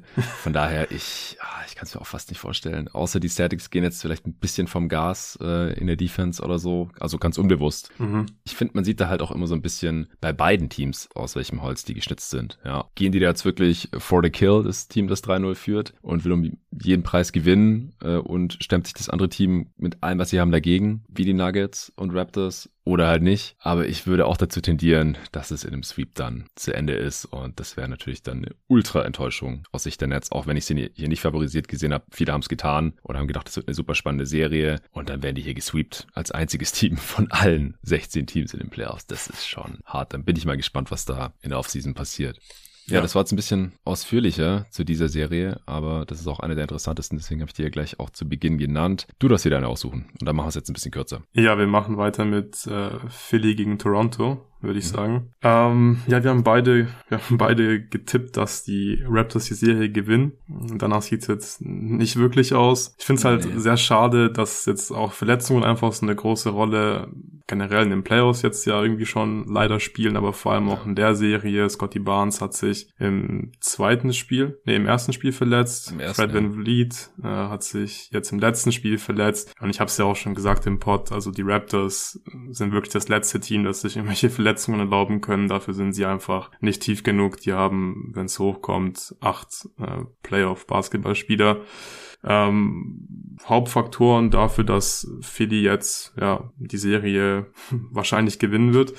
Ich glaube nicht, dass da jetzt noch großartig was anbrennen wird, sind einfach, dass sie zum einen offensiv gerade in den ersten beiden Spielen nicht zu stoppen sind oder nicht zu stoppen mhm. waren wir haben angesprochen in der Preview, dass sie ein sehr gutes Shooting-Team sind. Das haben sie absolut bestätigt. Bislang in diesen Playoffs treffen 46,7 Prozent ihrer Dreier. Embiid performt. Auch das haben wir in der Preview besprochen, dass wir beide nicht glauben, dass er jetzt komplett ausrasten wird aber dass er auch nicht zu stoppen sein wird für die mhm. Raptors und im Prinzip ist es auch genauso gekommen. Also er legt 26 Punkte auf bei einem 60, bei einem 60 Prozent äh, True Shooting. Das ist alles unter seinen Regular Season Stats, aber ich finde, Embiid ist ja trotzdem ganz offensichtlich der beste Spieler in dieser Serie, äh, ja. bekommt die meiste Aufmerksamkeit der Defense der Raptors und dadurch können die Sixers einfach sehr, sehr viel kreieren. Dadurch kreieren sie vor allem auch die offenen Dreier, die sie einfach jetzt hochprozentig hundertprozentig treffen. Zudem kommt, dass noch unerwartete Faktoren hier eine Rolle gespielt haben. Ähm, ich persönlich hätte auf jeden Fall nicht gedacht, dass die 76ers auch hier wieder gerade in den ersten beiden Spielen ähm, so viel in Transition sind, so viele Fast Break Punkte machen, plötzlich am offensiven Brett äh, dominieren. Das waren alles ähm, Sachen, die wir von den Raptors erwartet haben. Ja, und da war Philly einfach komplett dominant in den ersten beiden Spielen. Ähm, ja, wenn du da eine Würfe triffst, Offensiv-Rebounds holst, viel in Transition kommst, da erfolgreich abschließt, ja, dann wirst du, dann wirst du Playoff-Basketballspiele gewinnen. Außerdem muss man wahrscheinlich auch noch einzelne Rollenspieler, teure Rollenspieler der Sixers hier hervorheben und loben, weil die Defense von Harris einfach auch deutlich besser als erwartet ist. Ich habe ja in der Preview noch gemeint, dass äh, Siakam nicht zu stoppen sein wird. Er hat jetzt schon das ein oder andere gute Game drin gehabt, aber im Großen und Ganzen muss ich schon zugeben, dass da ein bisschen falsch lag. Also Harris macht das ziemlich solide eigentlich. Ich habe vorhin mal nachgeschaut, Harris hat ihn jetzt ungefähr 29 Minuten verteidigt, hat ihn bei einem Field Goal Percentage von 43,5% gehalten. Das ist okay, das ist besser, als ich erwartet habe. Embiid hat ihn ungefähr 17 Minuten verteidigt und ihn bei einem Field Goal Percentage von 31,8% verteidigt. Äh, auch das hm. hat offensichtlich ziemlich gut funktioniert. Hm. Ja, und Maxi Maxis Leistung bislang auch sehr beeindruckend. Auch da habe ich ja gemeint, ich glaube, dass er der zweitbeste Spieler der Sixers in den Playoffs sein wird. Bislang würde ich behaupten, ja, dass der Take in Ordnung ist. 23 Punkte ja. bei 66,8 Prozent. True Shooting, auch er war vor allem in den ersten beiden Spielen einfach äh, verrückt. hat er, glaube ich, ein, wie viel hat er gemacht? 38 Punkte, glaube ich, in Game One. War natürlich mhm. ein Playoff Career High und da läuft einfach super viel zusammen gerade bei den Sixers. Super viel läuft gut. Äh, was wir auch noch erwähnen müssen, ist, dass die Sixers zum ersten Mal in der Embiid-Ära nicht getötet werden den Playoffs, wenn er nicht auf dem Feld ist. Die 76ers sind laut Cleaning the Glass sogar minus 2,8 Punkte schlechter, wenn Embiid auf dem Feld steht. Oh. Ähm, es muss Musik äh, in den Ohren aller Sixers-Fans sein und sie gewinnen die Paul Reed-Minuten mit äh, 2,8. Aktuell, Haupt, genau, Hauptgründe dafür ist natürlich einfach, äh, ja, dass man, dass man jetzt, wenn ein Beat nicht auf dem Feld ist, immer einen von Harden oder Maxi auf dem Feld hat und die beiden das äh, wirklich gut machen. Meistens hat man dann auch beide zusammen auf dem Feld. Äh, die zwei sind, wenn ein Beat nicht auf dem Feld ist, in 41 Possessions 12,6. Also ich finde, man merkt hier schon, es läuft einfach äh, super viel zusammen und gut einfach gerade für die Sixers, auch wenn das letzte Spiel, ja, jetzt hat man jetzt verloren und da hat schon ein bisschen angefangen, dass man, dass man mehr Turnover hatte. Im Beat hatte zum Beispiel in den ersten beiden Spielen zusammen vier Turnover. In den letzten beiden Spielen hatte er elf Turnover zusammen und die Raptors kommen jetzt auch mehr in Transition, machen mehr Punkte nach Turnovers der 76ers, holen mehr Offensiv-Rebounds, aber ich glaube trotzdem, ja, dass die Sixers hier bislang überlegen waren und auch weiterhin sein werden. Ja, also die Sixers könnten ja eigentlich auch schon in der zweiten Runde auf die Heat warten. Und stattdessen ist jetzt Embiid mal wieder verletzt. Also das müssen wir ja, glaube ich, auch noch erwähnen. Also er kann weiterspielen, er wird weiterspielen, aber er hat ein gerissenes Band im Daumen. Und mit derselben Verletzung hat ja Bam knapp zwei Monate in der Regular Season jetzt gerade erst ausgesetzt für die Heat. Also der ist auf jeden Fall nicht bei 100 Prozent oder wird nicht normal spielen können. Und im letzten Spiel hat er sich ja dann auch ständig äh, die Hand gehalten oder den Daumen gehalten. Das ist mal wieder mega schade. Und das ist halt, ja, halt so eine Frage gewesen, die wir vor der Serie auch hatten oder vor den Playoffs. Kann Embiid mal fit bleiben? Und die Antwort ist halt leider mal wieder, nee, kann er, kann er irgendwie nicht. Es ist auch wieder eine Freak-Verletzung. Das ist ja nichts Chronisches oder so. Es ist nichts am Knie oder am Rücken oder irgendwas, wo er schon mal Probleme hatte, sondern Daumen. Und auf ja, der anderen Seite. Es ist einfach nur Pech halt. Also ich ja, finde wirklich, ich finde es so bitter und so schade auch, weil du hast gerade eben auch schon gesagt, man hat es auch schon gesehen einfach jetzt in den letzten beiden Spielen hat sich ein Game 3 am Daumen verletzt. Ähm, gut, Game 3 war halt ziemlich krass, aber jetzt im letzten da hat er Spiel. noch den Game Winning 3 ja, genau. Da war es ja. irgendwie scheißegal. Ja, aber jetzt hat er ja auch schon weniger geworfen und so und ich glaube, es wird auf jeden Fall ein Faktor sein und eigentlich eigentlich, wenn man es mal jetzt so ganz nüchtern betrachtet, wissen wir doch alle, dass die Sixers, wenn ein Beat nicht zu 100% fit ist, gar keine Chance haben. Also wenn der wirklich nicht richtig werfen kann, keinen richtigen äh, Touch hat und es wird ja wahrscheinlich nicht besser, wenn er jetzt die ganze Zeit Basketball spielen muss mit einem kaputten Daumen, ja, dann, mhm. dann, dann wird's früher oder später damit enden, dass die Sixers einfach früher Urlaub machen müssen und nicht in die Finals kommen. Ja, das, das ist halt wahrscheinlich leider so. Und wie gesagt, es, es hätte alles so schön sein können. Ja? Die Dreier fallen mit 45 Prozent und vier Spieler bei den Sixers machen über 18 Punkte im Schnitt. Also Harris, Harden, Maxi und natürlich Embiid. Äh, die Defense sieht gut aus, man läuft in Transition, äh, man reboundet und so weiter. Ja, außer, außer Harden vielleicht, der, der sieht ja immer noch nicht so hundertprozentig fit aus, oder? Also das hatten wir uns ja auch gefragt. Ja, bringt ihm die Woche Pause nochmal was. Ich finde, er sah dann im ersten Spiel auch teilweise ein bisschen, bisschen schneller aus einfach, aber im Prinzip ist, ist sein Game jetzt einfach, was es ist, oder? Ja, also so wie wir es in der Preview halt erwartet haben. Ja. Er kann froh sein, dass, dass, dass Maxi so gut spielt, ähm, weil aufgrund Maxi seiner Leistung achtet man einfach nicht so krass darauf, was Harden macht und seine nackten Zahlen sehen halt auch noch solide aus, irgendwie 22 Punkte, 10 Assists und er kann sich halt vor allem aufs Playmaking, ich will jetzt nicht sagen beschränken, weil er scoret ja immerhin noch äh, 20 plus, aber es ist halt nicht mehr der James Harden, den wir ja in, in Houston gesehen haben und auch in Brooklyn ja noch äh, nach dem Trade über weite Strecken. Ja. ja, aber es ist trotzdem halt ein riesen Upgrade für die Sixers. Also er kann werfen, er kann passen. Das konnte Simmons alles nicht machen, passen schon ein bisschen, aber im Halfcourt wird's halt schwierig, wenn du sonst nichts anderes machen kannst, außer vielleicht ein bisschen passen und danken. Ähm, ja, aber ich sehe jetzt nicht wirklich, dass er jetzt auch noch viel besser wird in den Playoffs. Das ist genau das, was ich erwartet habe eigentlich bislang. Ja, du hast vorhin gesagt, dass die Sixers mit Reed auf dem Feld die Gegner um 2,8 Punkte ausgoren. Ich glaube, du meintest, dass sie 2,8 Punkte besser sind, als wenn Embiid auf dem Feld ist, weil sie scoren die Gegner tatsächlich mit plus 11,2 aus, äh, sehe ich hier gerade, also auf 100 Possessions. Mit Embiid dann halt 2,8 Punkte weniger, also dann plus 8,4 müsste das sein. Nur damit das hier nochmal klargestellt ist, damit wir keine falschen Stats in die Welt rausblasen. Ansonsten nochmal zu den Raptors vielleicht und wir labern schon wieder deutlich länger als 10 Minuten über diese Serie.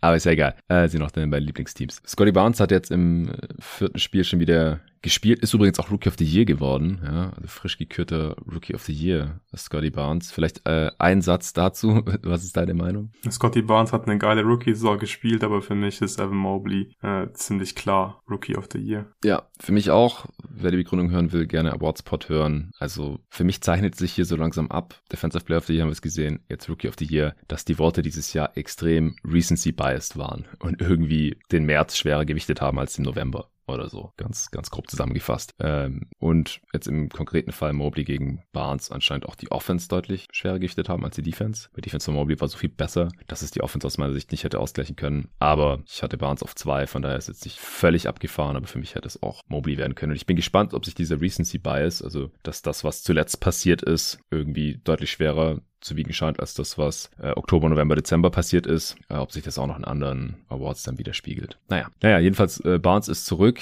und prompt haben die Raptors wieder gewonnen oder zum ersten Mal gewonnen. Da müssen wir mal gucken, ob das jetzt ein, vielleicht ein kleiner Trend sein kann. Und dafür ist halt Fred Van Vliet jetzt zumindest mal angeschlagen, konnte die zweite Halbzeit nicht spielen, hat sich die Hüfte gezerrt, nachdem er halt in Regular Season auch schon unendlich viele Minuten hatte spielen müssen. Also auch ein Schelm, der Böses dabei denkt. Deswegen jetzt für die restliche Serie, was denkst du, können die Raptors das hier nochmal annähernd spannend machen? Weil ich kann mir halt vorstellen, falls die jetzt irgendwie das Spiel in Philly klauen können, dann laufen doch Doc Rivers und Co. hier schon und Harden der die Ärsche auf Grundeis, oder?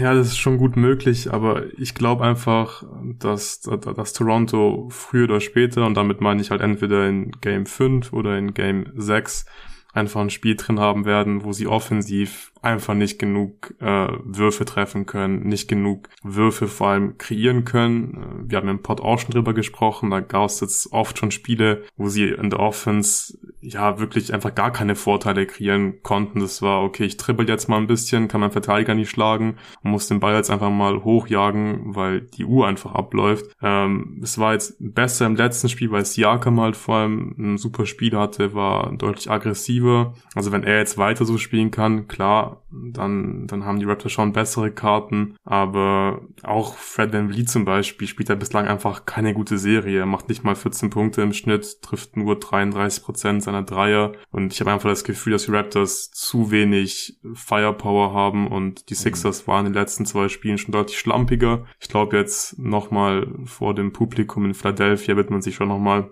ein bisschen am, am, am Riemen reißen können, konzentrierter spielen, nicht mehr so viele Turnover begehen, vielleicht selber auch wieder mehr Turnover forcieren, mehr in Transition kommen, Possession Game gewinnen. Und offensiv mache ich mir nicht so viele Sorgen bei den Sixers, deswegen ich glaube, es wird ziemlich schwierig für die Raptors, aber ich sehe schon, dass sie, dass sie noch ein Spiel gewinnen können, aber ich glaube, viel mehr ist nicht drin. Ja, es muss halt eigentlich das nächste sein, weil sonst ist Feierabend. Ja, klar. Und das ist halt in Philly und dann fahren sie wieder nach Toronto. Also da haben die Sixers auch schon gewonnen, Spiel 3, klar. Aber ich sehe hier schon Potenzial, dass es zumindest äh, nochmal spannend wird, sich da ein Spiel anzugucken. Ich hatte ja auf Raptors in 6 getippt. Das wird nicht mehr passieren. Ich glaube auch nicht, dass es Raptors in 7 werden oder irgendwas Verrücktes. Also ja, von einem 0-3-Rückstand. Es gibt, wie gesagt, viele Gründe, wieso Teams da noch nie zurückgekommen sind. Das ist einfach, äh, vier Spiele in Folge zu gewinnen, gewinnen, nachdem man drei in Folge verloren hat, ist quasi unmöglich im Basketball. Es sei denn, die ersten drei Spiele hat der absolute Superstar verpasst und dann kommt er zurück oder irgendwie sowas. Aber das ist Scotty Barnes jetzt auch nicht. Und vor allem, wie gesagt, müssen wir erstmal gucken, ob Fred Van Vliet noch spielen kann, weil der ist halt eigentlich noch viel schwerer zu ersetzen als Scotty Barnes es war in diesem Team. Aber ich kann mir vorstellen, dass die Raptors nochmal eins klauen und dann die Sixers in sechs die Serie holen. Das wäre jetzt mein Tipp. Ja, ich habe ja Raptors in sieben getippt, also mein Tipp könnte eigentlich noch aufgehen.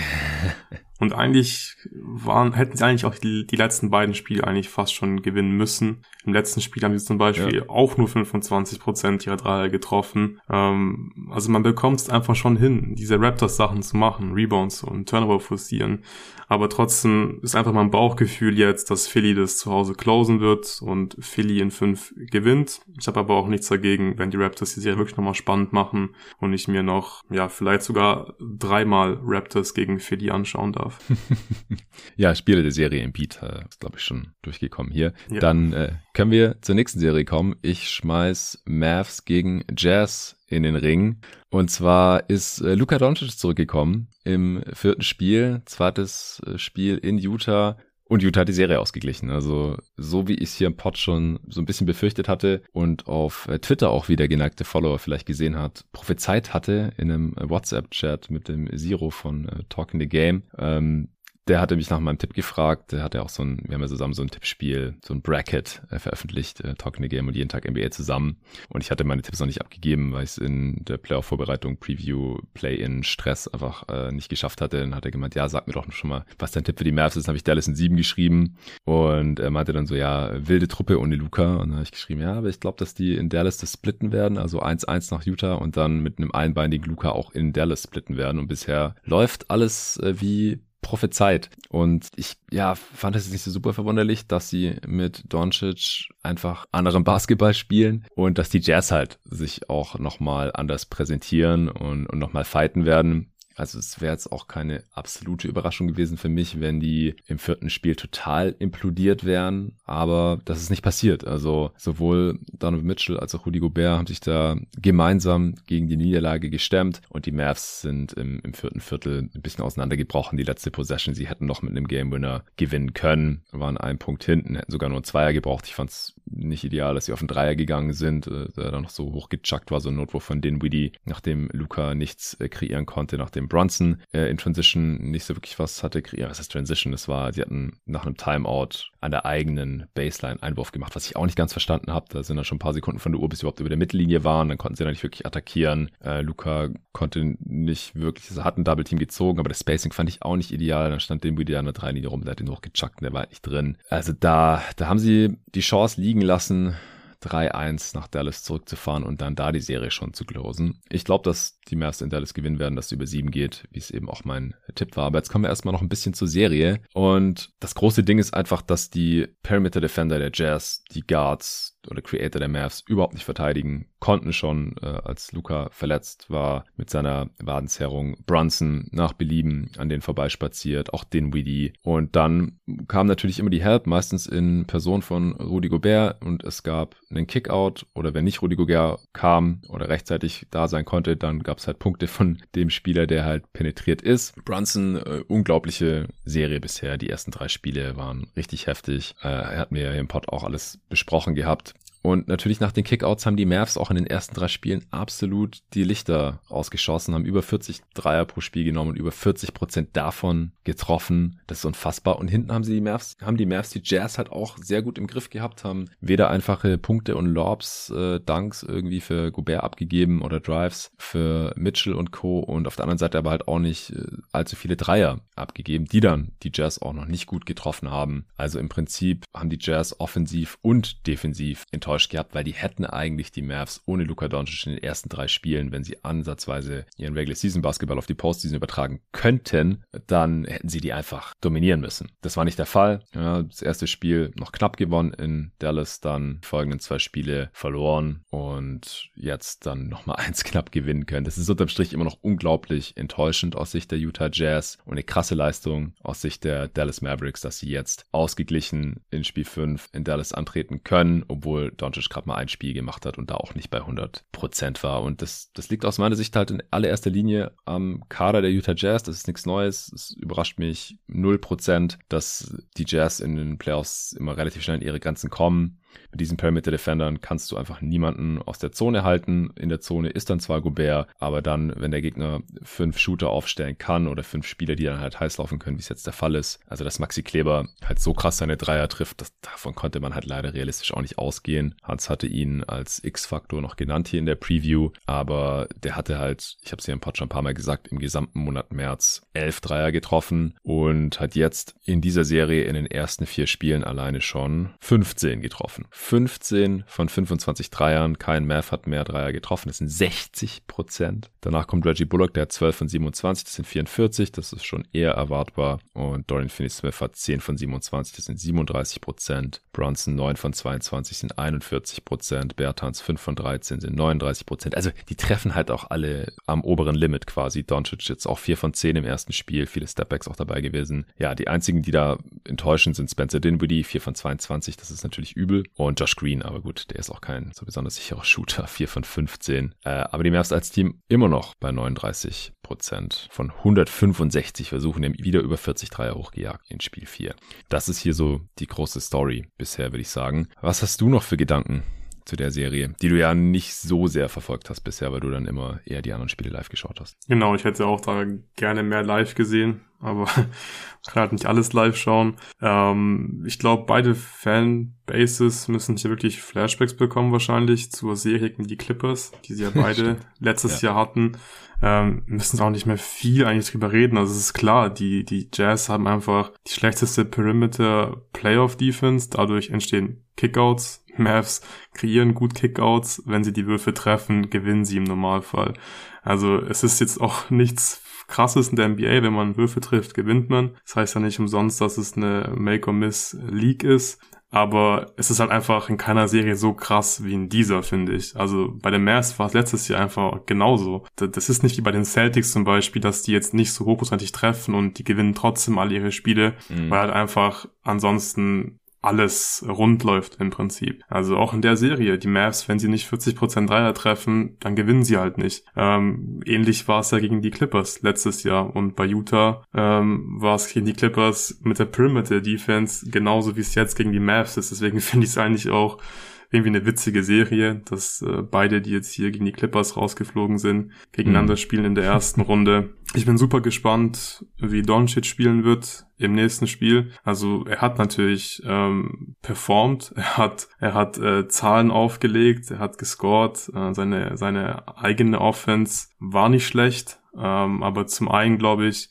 ist es Utah vielleicht sogar lieber, gegen Dallas mit Doncic zu spielen, weil es ist einfach ein bisschen langsamer, habe ich das Gefühl, das Spiel mit Doncic. Es ist nicht so viel, nicht so viele Drives zum Korb, nicht so viele Kickouts. Ich glaube, es ist so ein bisschen berechenbarer, was passiert. Außerdem hat mir Gobert auch schon in der Regular Season ziemlich gut gegen Doncic gefallen im Switch. Ich glaube, das ist so der beste Superstar das beste Superstar-Matchup äh, für Gobert mm. in einem Switch. Ich glaube, so schnelle Guards oder einfach Point Guards, keine Ahnung, Kyrie oder auch Curry zum Beispiel. Ich glaube, ähm, das bereitet Gobert viel größere Kopfschmerzen als Luka Doncic. Ähm, ja, und äh, er macht 30 Punkte. Das war jetzt natürlich auch ein knappes Spiel. Ich will nicht sagen, dass die jetzt verloren haben, weil, weil er jetzt gespielt hat, dass die besser ohne ihn sind. Aber ich glaube, den Jazz fällt es einfach teilweise leichter, ihn zu verteidigen. Berechenbarer. Es ist berechenbarer, genau.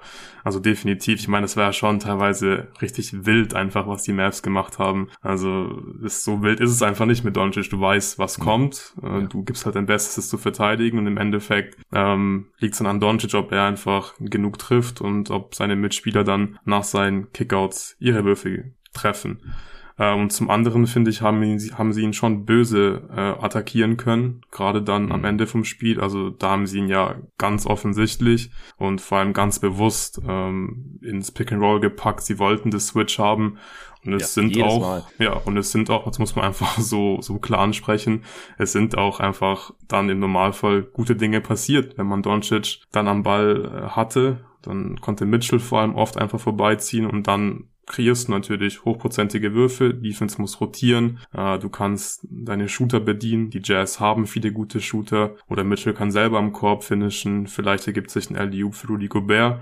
Also von daher bin ich schon super gespannt, wie, es, wie sich das entwickeln wird, äh, wie Doncic in der Defense spielen wird und ob die Mavs ja das irgendwie in den Griff bekommen in der Defense, ob Doncic besser verteidigen kann, weil das sah schon ziemlich mies aus, finde ich. Ja, und es war auch ein relativ großer Luxus, dass die Jazz quasi äh, Bojan Bogdanovic als Stopper einsetzen konnten, als On-Ball-Stopper, mhm. weil er halt nicht schnell genug ist, um den zu schlagen aber Bogdanovic halt kräftig genug ist und auch smart genug ist, so große Ballhändler zu verteidigen. Das hat er ja auch äh, früher in seiner Karriere schon mal gemacht, so ansatzweise erfolgreich gegen LeBron, LeBron. auch schon mal. Ja, da hat die Pacers halt keine bessere Option und er hat es okay gemacht.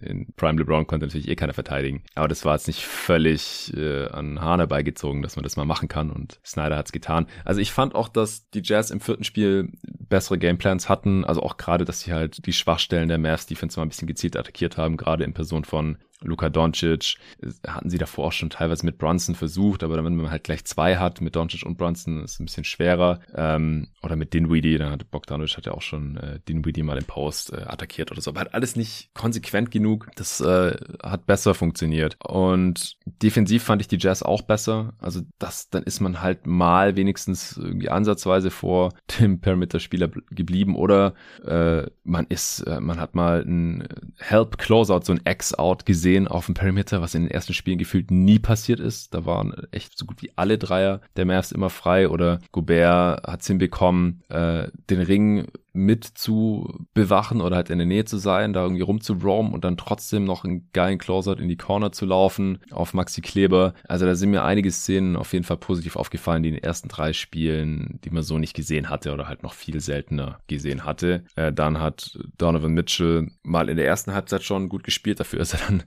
äh, wieder ordentlich abgetaucht. Also von dem bin ich schon enttäuscht. Also den hatte ich glaube ich noch auf 10 oder auf jeden Fall in meiner Top 10 Playoff-Performer drin jetzt für die kommende Postseason, weil er die letzten Jahre halt immer so abgegangen war. Und der taucht halt hier immer wieder regelmäßig ab in der Serie bisher. Macht 30 Punkte im Schnitt, 4 Rebounds, 6 Assists, totale Zahlen sehen gut aus. 115er Offensivrating auch bei 37% Usage. Obwohl er seinen Dreier nicht trifft, steht bei 8 von 34. Mein Gott. Äh, unter 40% aus dem Feld. Das ist ein Shooting von 52%. Also das ist echt mies. Er macht halt sehr wenig Turnovers, deswegen sieht sein Offensivrating okay aus. Ähm, aber defensiv halt absolute Katastrophe.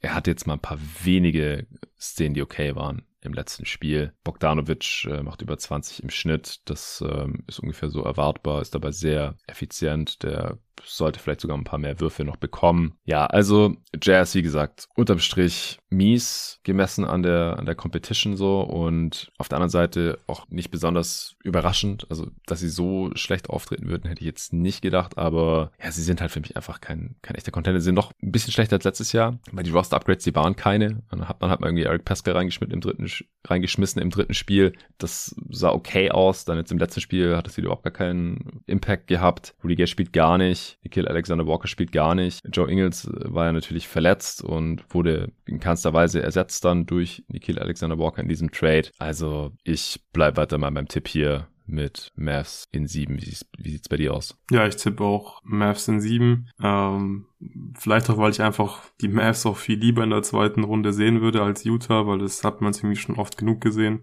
äh, das Ergebnis Stimmt. wird das gleiche sein. Sie werden nicht in die Finals kommen. Ich glaube, da sind wir uns alle einig. Aber ja, sie treffen bislang auch nicht gut. Ich weiß nicht, ob Utah weiterhin in jedem Spiel unter 34 Prozent ihrer Dreier treffen wird. Also vielleicht wird es wird es äh, auch noch knapper, ähm, als wir es hier vielleicht gerade beide tippen. Vielleicht gewinnt Utah auch die Serie. Also ich bin, ich fühle mich jetzt nicht super wohl mit meinem Dallas in 7 Pick. Das wäre natürlich so bitter, oder? Wenn äh, ja. Luca zurückkommt und dann verlieren sie ja. mit ihm die Serie noch. Ja. Auf jeden Fall. Ah, ich weiß nicht. Es kommt, glaube ich, auch darauf an, so wie fit er jetzt ist und er wird sich das Tape sicherlich auch anschauen und erkennen, wie man diese Defense noch ein bisschen besser attackieren kann mhm. oder welche Würfe jetzt für ihn und sein Team jetzt da am besten sind. Also ich, ich kann mir nicht vorstellen, dass Doncic nochmal so spielt und er war jetzt nicht super schlecht. Ähm, ich bin gespannt, was da noch auf uns zukommt, aber ich, ich kann, wie gesagt, einfach nicht auf diese Jazz vertrauen. Dazu sahen die bisher zu katastrophal aus, sowohl individuelle Spielerperformances, gerade defensiv, äh, aber auch vom Coaching her hat mir das nicht so gut gefallen. Spieler der Serie bisher Jalen Brunson, oder?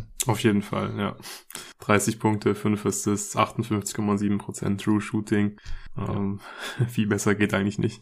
Ja, ich denke auch. Okay, deine nächste Serie. Ja, meine Lieblingsserie bislang. Memphis gegen Minnesota. Gestern wollte ich mal nicht alle Spiele live schauen und wollte eigentlich nach dem vorletzten Spiel äh, schlafen gehen. Das letzte Spiel war aber Memphis gegen Minnesota und hat dann nicht geklappt mit dem Schlafen gehen. Da musste ich noch die erste Halbzeit schauen und meine erste Amtshandlung heute Morgen war dann noch im Bett äh, die zweite Halbzeit. Fertig zu schauen, macht unglaublich äh, Bock die Serie bislang. Schöner Sonntagmorgen. Ja, ja. so sah es bei mir auch aus ungefähr. Ich habe es dann noch aufs Sofa geschafft, aber das war auch das erste, was ich heute gemacht habe. Ja, geile Serie. Ich muss aber auch sagen, es ist so die Serie, wo ich am wenigsten weiß, was ich davon halten soll, was da bisher ja. passiert ist. Also es ist halt die, die Serie der jungen wilden Teams. Es steht jetzt 2-2. Beide Teams haben schon auswärts gewonnen und die Spiele hatten unterschiedlichste Verläufe. Beide Teams haben heftige Runs hingelegt, äh, heftige Führungen schon verspielt. In beiden Serien haben oder in beiden Teams haben die Stars schon geile Spiele gehabt, aber auch schon enttäuschende in Person von Towns und Morant. Also ich weiß echt nicht, was da noch auf uns zukommt. Was sind da aus deiner Sicht bisher die Hauptfaktoren? Ähm, ja, auch in der Serie ist der Hauptfaktor das Shooting, weil bislang hat äh, jedes Mal das Team gewonnen, das die bessere Three-Point-Percentage hatte. Ähm, beide Teams können sich auch vier Dreier kreieren aufgrund der Verteidigung äh, des jeweiligen Gegners. Also mhm. Memphis hat ja auch eine Regular Season, hat Torben ja ähm, super analysiert bei dir im Pod und auch in den Twitter-Threads ähm, war das super analysiert. Da würde ich jedem empfehlen, falls ihr noch nicht gesehen habt, sag ich mal die Threads zu den ersten beiden Spielen, glaube ich, äh, war es. Ja. Äh, reinzuziehen. Torben41 auf Twitter. Ja. Torben 41. Shoutout. Ja, das war irgendwie schon so ein bisschen, so ein bisschen zu erwarten, dass, dass Minnesota sich viele Dreier rausspielen wird, weil Memphis einfach relativ viel hilft. Ähm, sie overhelpen definitiv auch ein bisschen und es hat sich aber gebessert jetzt im Verlauf der Serie. Also gerade die, die, die Memphis Defense war ja im ersten Spiel ja einfach nicht ready. Da, da war mhm. Minnesota besser eingestellt. Großes Problem war ähm, vor allem Steven Adams, der ja mit dem konntest du dann nicht verteidigen, weil Minnesota konnte das Drop einfach komplett abusen. Cat konnte dieses Matchup vor allem auch komplett abusen und Memphis hat dann folgerichtig umgestellt. Dann im zweiten Spiel, nachdem Adams dann zwei Fouls hatte, also vielleicht hatte Memphis da auch äh, Glück. Also Adams hatte sehr früh zwei Fouls und dann musste man halt schon äh, früh im Spiel ohne Adams spielen und dabei ist man jetzt auch geblieben. Funktioniert deutlich besser jetzt in der Defense, äh, vor allem mit äh, Brandon Clark, welche mhm. definitiv ein X-Faktor ist für Memphis. Ja, ansonsten, abgesehen davon, dass Memphis dieses Adjustment mit Clark gemacht hat und in der Defense dadurch halt einfach mehr switchen konnte, ähm, dann hat zum Beispiel Brooks auch oft einfach Cat verteidigt und hat da versucht, die Drives äh, zu stoppen. In Spiel 3 hat man dann angefangen, Cat vor allem sehr aggressiv zu doppeln. Da hat er das Spiel mit den vier, vier Field Goal Attempts gehabt. Das hat sehr gut mhm. funktioniert. Mhm. Ähm, ja, auf der anderen Seite würde ich sagen, dass halt, dass Minnesota halt einfach auch einen sehr guten Gameplan hat und gut eingestellt ist. Also was mir super gefällt ist, dass ich das Gefühl habe, dass sie einfach ganz bewusst ähm, Memphis werfen lassen und dann auch die richtigen Leute ähm, oft werfen lassen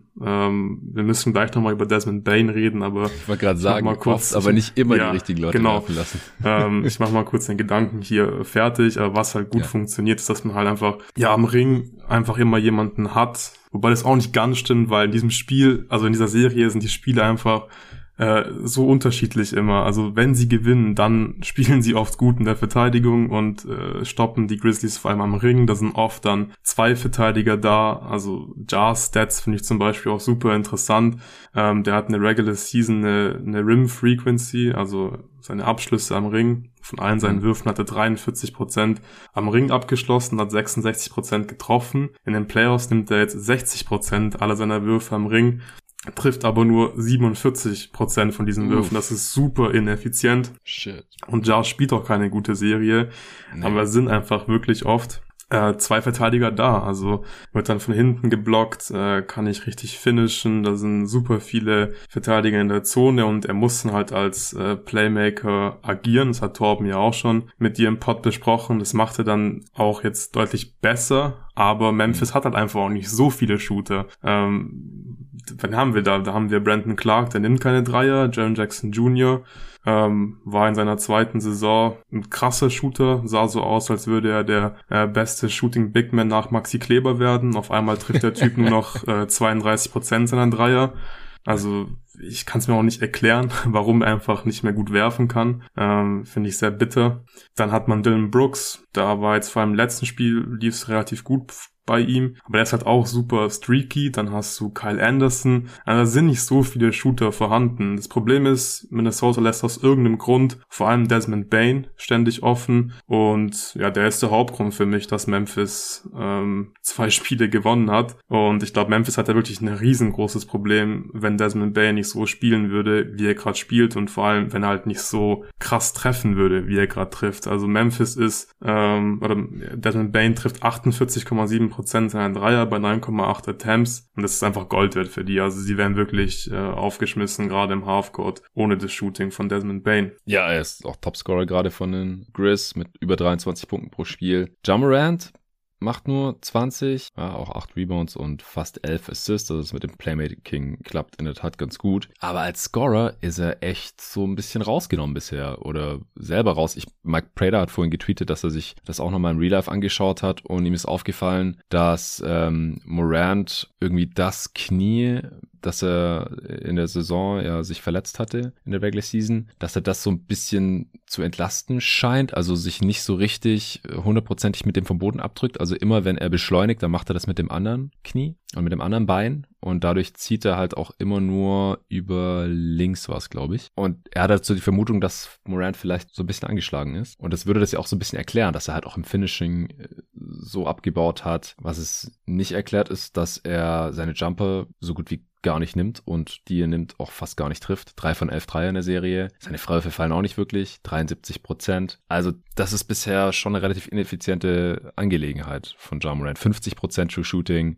Ist das ist eine halbe Katastrophe eigentlich. Und das ja, ist aber halt es liegt halt super. vor allem daran, dass er halt am Ring einfach nicht so gut finisht, wie wir es von ihm gewohnt sind. Ich meine, ja. man hört es ja jetzt auch in jeder Übertragung, Jamo Rand ist der Spieler, der die meisten Punkte in der Zone gemacht hat, äh, dieser Saison. Und jetzt trifft er halt nur 47 Prozent am Ring. Das ist wirklich ein Riesenproblem äh, für Memphis. Aber zum Glück ist er wenigstens als Playmaker jetzt wirklich gut für Memphis. Du hast gerade eben auch schon gesagt, 10 Assists in der Regular Season hat er da nur 6,7 Assists aufgelegt. Aber ich glaube, damit kann Minnesota halt auch ziemlich gut leben. Also ich meine, sie, ja. sie drücken jetzt ja dem Spiel schon so ein bisschen ihren Stempel auf, finde ich, weil ich glaube, Ja hätte schon Lust, ein bisschen mehr Punkte zu machen, als gerade nur diese 20, die er macht. Und er versucht sie auch. Also er geht ja wirklich super oft zum Ring, obwohl er offensichtlich nicht ganz fit ist. Aber da ist er einfach äh, nicht erfolgreich. Vor allem nicht erfolgreich genug aktuell für Memphis. Ja, und dann fehlt den Grizz halt gleich so diese konstante Option, Scoring-Option. Also dann, dann muss es halt irgendwie Bane richten und dann muss hoffen, dass irgendjemand anders heiß läuft. Und das ist dann halt offensiv streckenweise schon ein Problem, finde ich. Also das haben die Wolves in der Form nicht, weil da ist wenigstens Anthony Airports einigermaßen konstant und auch der Topscorer der Wolves mit äh, 25 Punkten pro Spiel. Towns macht über 20 im Schnitt, aber das liegt ja,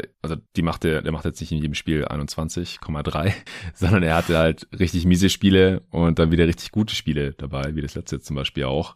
Also das ist schon, schon krass, wie Morant und, und Towns hier gerade offensiv bisher noch nicht so ganz überzeugen, nachdem den Regular Season ja beide sehr klare All-NBA-Kandidaten waren und halt wegen ihrer Offense, ja, nicht wegen der Defense. Defensiv werden beide ja auch unglaublich attackiert. Also Morant wird ja von fucking Patrick Beverly gehuntet ohne Ende. Und egal von wem, wird auch in so viele Actions wie möglich äh, verwickelt. Und äh, Carl Towns ja auch. Da schauen ja die Grizzlies auch ständig, dass sie ihn irgendwie attackieren können. Ähm, das ist auf jeden Fall auch noch ein großer Faktor bisher in dieser Serie. Ja, finde ich auch richtig gut, dass äh, Chris Finch das so macht. Ähm, klar, Patrick Beverly im One-on-One ist jetzt nicht die beste Option, aber er kommt halt wirklich einfach super leicht an Morant äh, vorbei. Es ist jetzt vom Gefühl her ein bisschen besser geworden im letzten Spiel, gerade in der zweiten Halbzeit, aber äh, die haben da wirklich ein Ausrufezeichen gesetzt, weil das erste oder zweite Play war wirklich, okay, Beverly hat den Ball und der zieht zum Korb gegen Morant und der schlägt halt Morant und dann hat Patrick Beverly halt einen Layup Layup und auch der kann halt einen Layup reinmachen,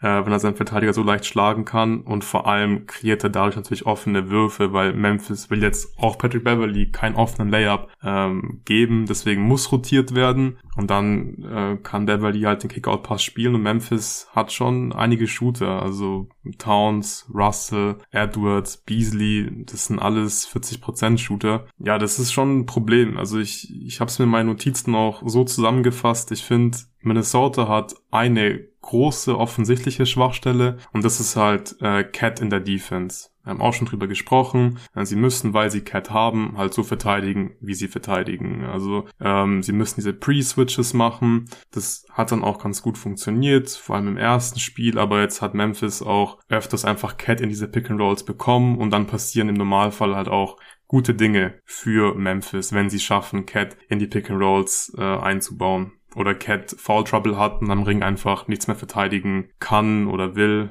Ja, vor allem halt nicht kann, weil er halt fünf Fouls hat meistens. Aber ich finde, Memphis hat halt einfach viel mehr Schwächen, so, also viel mehr offensichtliche Schwächen. Sie haben in der Defense, hatten sie im ersten Spiel Adams, der halt in diesem Matchup einfach gnadenlos attackiert werden konnte. Jetzt spielt Adams nicht mehr, jetzt hat man Morant, der wird gnadenlos attackiert. Im letzten Spiel hat Adams ja doch wieder gespielt. Ja, aber das ganz hatte ich kurz. ja hier im Pod sogar noch ja. äh, vorgeschlagen. Aber dann halt nicht, wenn Towns Fand ich super, auf der Bank sitzt, sondern er wird reingeschmissen, ja. wenn Towns auf dem Feld ist. What the fuck, warum denn? Ja. Und äh, dreimal dürfte raten, was dann Genau, dreimal dürft ihr raten, was dann passiert ist. Yeah. Minnesota einfach Pick and Roll, Pick and Roll gelaufen. Towns war, äh, Adams war im Drop und hat Minnesota natürlich ähm, relativ einfach scoren können. Äh, ja, genau, in der Offense, finde ich, hat Memphis halt auch größere Probleme als es äh, die Timberwolves haben, weil ich habe es vorhin schon angesprochen, hat einfach nicht so viele Shooter und ähm, ich finde Minnesota macht das schon ziemlich gut in der Defense. Also ich glaube, ähm, Memphis kann diesem Spiel einfach nicht so ihren Stempel aufdrücken. Ich glaube, das sind nicht die Würfe und nicht die Abschlüsse, ähm, die sie eigentlich wollen, die sie gerade bekommen. Ja, also ich, ich finde es immer noch schwierig, jetzt irgendwie rauszulesen, welche Spielabschnitte oder welche Viertel da jetzt irgendwie repräsentativ sind, weil es halt so volatil ist und immer so stark hin und her schwankt. Die Wolves treffen halt auch bisher 38 Prozent ihrer Dreier und die haben auch schon 150 genommen in vier Spielen, also fast so viele wie die Mavs. Nicht ganz 40 pro Spiel, aber was sind das 37,5 dann? Es ist, das ist schon auch krass und ansonsten ist ihre Offense ja bisher nicht besonders effizient. 108 Offensivrating, obwohl die so gut ihre Dreier treffen. Da weißt du halt auch, was, was ansonsten so los ist äh, aus den anderen Bereichen. Bereichen oder in anderen Aspekten der Offense. Ja, D'Lo spielt auch eine richtig miese Serie, sollte man vielleicht noch kurz erwähnen. Defensiv äh, fällt er mir auch immer wieder negativ auf, mhm. wird auch attackiert, nicht nur Towns. Und vorne trifft er kein Scheunentor, 30% aus dem Feld, 97er Offensivrating, 44% True Shooting. Alter, ja, das ist tough. Und auch sonst, also wie gesagt, außer Edwards ist keine offensiv so wirklich konstant. Also nicht von Spiel zu Spiel oder über ein ganzes Spiel auch nur. Das, äh, sie kriegen es dann doch immer noch irgendwie hin, dass, dass sie genug Dreier treffen im Schnitt. Ähm, und wie gesagt, mit Edwards haben sie halt zumindest mal diese Konstante. Aber ich bin mir da immer noch nicht so ganz sicher, dass, dass man sich da auf die Offense der Wolves konstant verlassen kann. Gegen diese Grizzlies Defense auch. Nee, ich glaube, in der Serie kann man sich äh, auf gar nichts verlassen. okay. Und klar, also im Basketball wird es natürlich immer Runs geben, aber ich finde, in der Serie ist es schon äh, sehr extrem einfach. Also in, in, im Game 3 hatten wir das, das 50 äh, zu 13 Run, glaube ich, war es, von den Grizzlies, um das Spiel zu beenden. Und es gibt einfach, ne? ja, es gibt einfach immer wieder so diese Phasen im Spiel, wo du denkst, ah, okay, jetzt hat Memphis rausgefunden, äh, wie sie irgendwie spielen müssen, wie sie hier Erfolg haben können. Und dann klappt es und dann klappt es plötzlich nicht mehr und es sieht wieder so aus, als, ja, als, als wäre Minnesota einfach überlegen und es wechselt einfach von Viertel zu Viertel einfach gefühlt in dieser Serie. Was ich auch noch gerne erwähnen würde, ist, dass, dass das Cat hat ja auch selber gesagt, äh, nach dem Spiel 3, wo er nur vier Würfe genommen hat, ja, er hat halt versucht, die richtigen Plays zu machen und so, und aus diesen Double Teams rauszupassen, hat er auch gemacht und er hat eigentlich auch ein bisschen recht. Es sind schon gute, gute Würfe für seine Mitspieler dabei rausgesprungen. Die haben sie halt nicht getroffen. Und Minnesota hat gute Shooter, haben wir gerade eben besprochen. Also von daher, der Gedanke ist schon nicht schlecht, aber er muss natürlich trotzdem einfach aggressiver sein. Du kannst natürlich ein paar Mal rauskicken, aber wenn du merkst, deine Mitspieler treffen einfach halt gar nichts, da musst du halt als Superstar und Franchise-Player auch gegen ein Double-Team in der Lage sein, deine eigene Offense zu kreieren und selber zu Abschlüssen zu kommen. Und ich fand schon ziemlich stark von ihm, wie er rausgekommen ist in Spiel 4. Ähm, mhm. Vom Mindset her, er war da super locked in, äh, super aggressiv in der Offense. Ähm, er hat einfach den Ball genommen, ist zum Korb gezogen, hat die Fouls bekommen, hat äh, gefinisht, hat die Würfe genommen, sobald er ein bisschen Platz hatte. Also ich glaube, das hat er so ein bisschen rausgefunden, wie er es machen muss mhm. gegen die Double Teams. Und wenn wir ehrlich sind, also Clark, der spielt eine richtig gute Serie, gefällt mir super, äh, smarter Spieler, Short Roll, er ist ja super wichtig für die Grizzlies defensiv mit seinem Switching, mit seiner mit seiner mit seiner Mobilität äh, hilft der Memphis da wirklich weiter, aber er kann ja Towns auch nicht verteidigen one on one und wenn halt Memphis ständig doppeln muss und so, dann kann Minnesota einfach ja super viele gute Abschlüsse kreieren im Normalfall. Und vielleicht werden die es jetzt einfach konstant hinbekommen, auch mit den Double Teams glaube ich erst, wenn ich es gesehen habe. Aber ja. es, theoretisch ist es natürlich äh, möglich, gar keine Frage. Spieler der Serie finde ich noch spannend hier. Ist nicht so klar wie in allen anderen Serien, finde ich. Also ich finde, es ist sogar nicht, also es ist nicht, ja, es ist schon nicht super klar, aber ich finde, es ist schon Desmond Bain. Es muss Desmond Bain sein, weil, also ich glaube wirklich, dass Memphis, also die wären wirklich einfach aufgeschmissen, wenn die nicht Desmond Bain hätten, weil mhm. der ist ein guter Shooter und er ist auch mehr als ein guter Shooter. Das sollten wir vielleicht auch dazu sagen. Ist nicht so, dass der jetzt nur Dreier ballert und die einfach krass trifft. Das tut er zwar auch, aber er hat ja immer wieder auch gute Drives zum Korb ähm, und steht nicht einfach nur rum und wirft, wie gesagt. Also er ist schon mehr als nur ein Spot-Up-Shooter, aber der liefert einfach komplett ab und ja, wenn er nicht 48 Prozent seiner Dreier trifft, dazu halt ähm, noch gute Drives immer wieder dabei hat, dann ja, hätte Memphis ein Riesenproblem, weil bei Morant ist es halt nicht so, dass er nur seine Würfe nicht trifft. Also bei Morant ist es ja wirklich so, ähm, dass er gerade Probleme hat gegen diese Minnesota Defense, seine eigene Offense, die halt vor allem am Ring stattfindet, äh, zu kreieren und da halt erfolgreich abzuschließen. Und deswegen ist Bane super wichtig gewesen bislang. Ja, safe. Ich nominiere trotzdem Anthony Edwards. Ist auch okay, dann hat jeder einen anderen Kandidaten hier weil, äh, ich jetzt auch schon ein paar Mal gesagt, er ist so der Einzige, der einigermaßen konstant ist offensiv bei den Wolves. Und ich finde, er hat jetzt vom Output her mindestens das gezeigt, was Bane gezeigt hat. Er hat drei Dreier weniger getroffen, ja, 16 zu 19. Er macht halt noch, schon noch deutlich mehr als das mit Bane in der Offense. Und in der Defense ist er auch besser, meiner Meinung nach. Von daher, ich würde mit Anthony Edwards gehen. Verstehe ich auch. In der Defense finde ich, finde ich Bane ehrlich gesagt besser, aber ich sehe den Punkt natürlich voll, dass er ja am konstantesten bislang performt hat für die Timberwolves. Okay, das war jetzt auch schon wieder sehr lang und ausführlich zu dieser Serie, aber ich glaube, wir müssen uns einfach mit dem Gedanken anfreunden, dass es vielleicht doch ein Zwei-Stunden-Pod wird. äh, nächste Serie, ich bin, glaube ich, bereit, über Suns Pelicans zu sprechen. Äh, zu Beginn des Pods wäre ich noch nicht gewesen. Da war das Spiel gerade erst durch und es war unglaublich frustrierend. Ja, die Suns Spiel 1 gewonnen durch ähm, ja, Chris Paul, Masterpiece im, im vierten Viertel. Man kennt's. Spiel 2 hat Booker an einem Masterpiece gearbeitet. Äh, 31 Punkte in der ersten Halbzeit, 7 Dreier und im dritten Viertel verletzt, Oberschenkelzerrung und ist raus für die restliche Serie und wahrscheinlich auch noch für Teile der zweiten Runde, wenn die Suns überhaupt hinkommen, denn es steht gerade 2-2, also in diesem äh, Spiel 3, also Spiel 2 haben ja äh, auch schon die Pelicans äh, dann holen können und dann, ja, Spiel 3 haben die Suns wieder deutlich besser verteidigt. Das war nicht eine Katastrophe in der zweiten Halbzeit, vor allem von Spiel 2. Äh, und ich hatte das Gefühl, nachdem Booker da dann halt auch raus war und das Team das ja alles mitbekommen hat, dass sie ein bisschen so eine Schockstarre waren. Spiel 3 waren sie da vermeintlich wieder draußen, haben wieder besser verteidigt. Am Ende, ja, zwar nicht deutlich gewonnen, aber da hatte ich eigentlich nicht so wirklich als Suns-Fan Bedenken, dass, dass sie das verlieren könnten. Und jetzt äh, Spiel 4 waren sie völlig von der Rolle.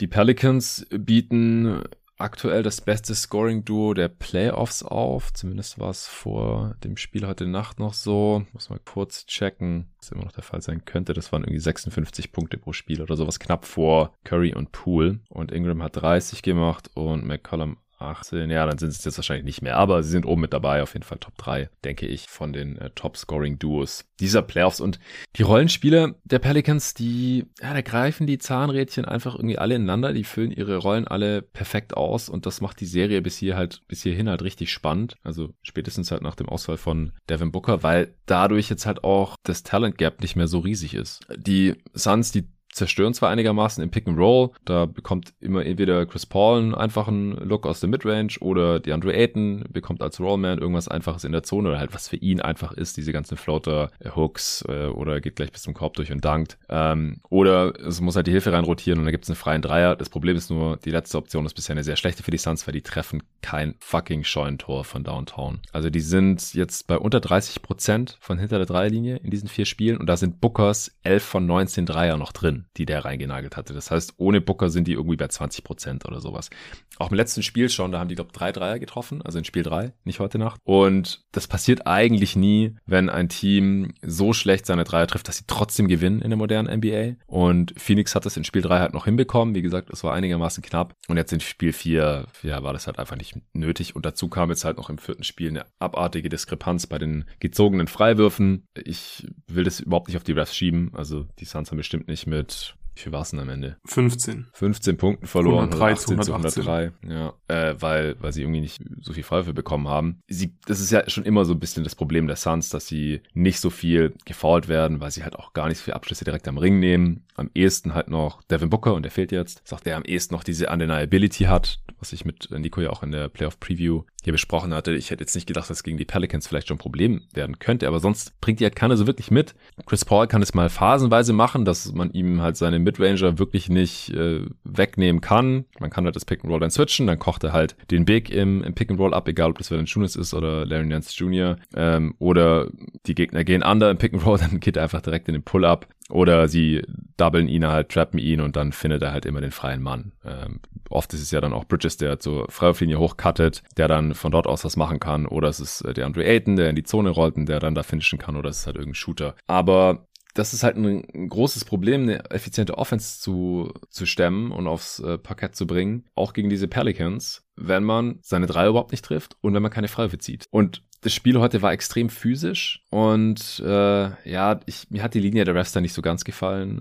Mehr werde ich dazu jetzt nicht sagen. Wie gesagt, es lag auf gar keinen Fall an den Refs, dass die Suns verloren haben, aber es hat ihnen auf jeden Fall jetzt nicht leichter gemacht, was da für Calls gab oder teilweise auch nicht gab. Die Defense allgemein der Suns ist, ist echt nicht on point, ähm, um nicht zu sagen, die sackt ziemlich. Transition Defense äh, war streckenweise eine absolute Katastrophe. Die Pelicans, die, ja, die, die überrennen und übermannen die Suns hier gerade so ein, so ein bisschen. Und das ist einfach ein Problem, was die Suns ganz schnell abstellen müssen.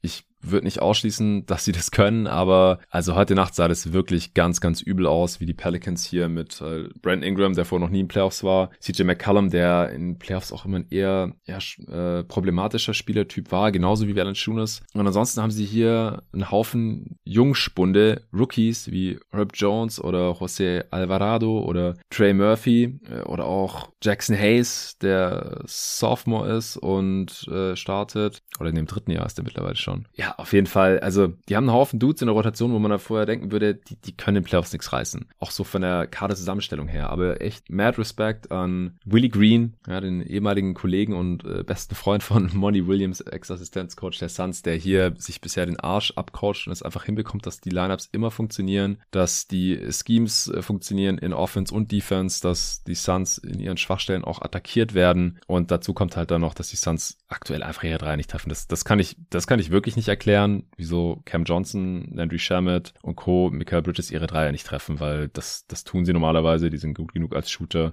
Äh, Jay Crowder geschenkt, der ist streaky wie Sau, der trifft jetzt natürlich gerade auch nicht. Und dann halt auf der anderen Seite Brandon Ingram, der ziemlich undeniable ist gerade, der ein sehr geiles Playoff-Skillset zeigt, der kommt an seine Spots und wirft dann über jeden drüber. Der kommt zum Ring und kann da finishen and one und, und in Traffic danken und findet seine Mitspieler und äh, defensiv sieht er auch ganz gut aus. Also, ja, der, der zockt gerade eigentlich so, wie man es vielleicht von Kevin Durant gegen die Celtics erwarten würde. Und die ganzen Rookies können halt auch noch Plusspieler sein. Also Herb Jones blockt Dreier am laufenden Band und äh, verteidigt sich den Arsch ab und, und läuft den Break. Und äh, er und Alvarado bringen äh, Chris Paul irgendwie an Rand des Wahnsinns.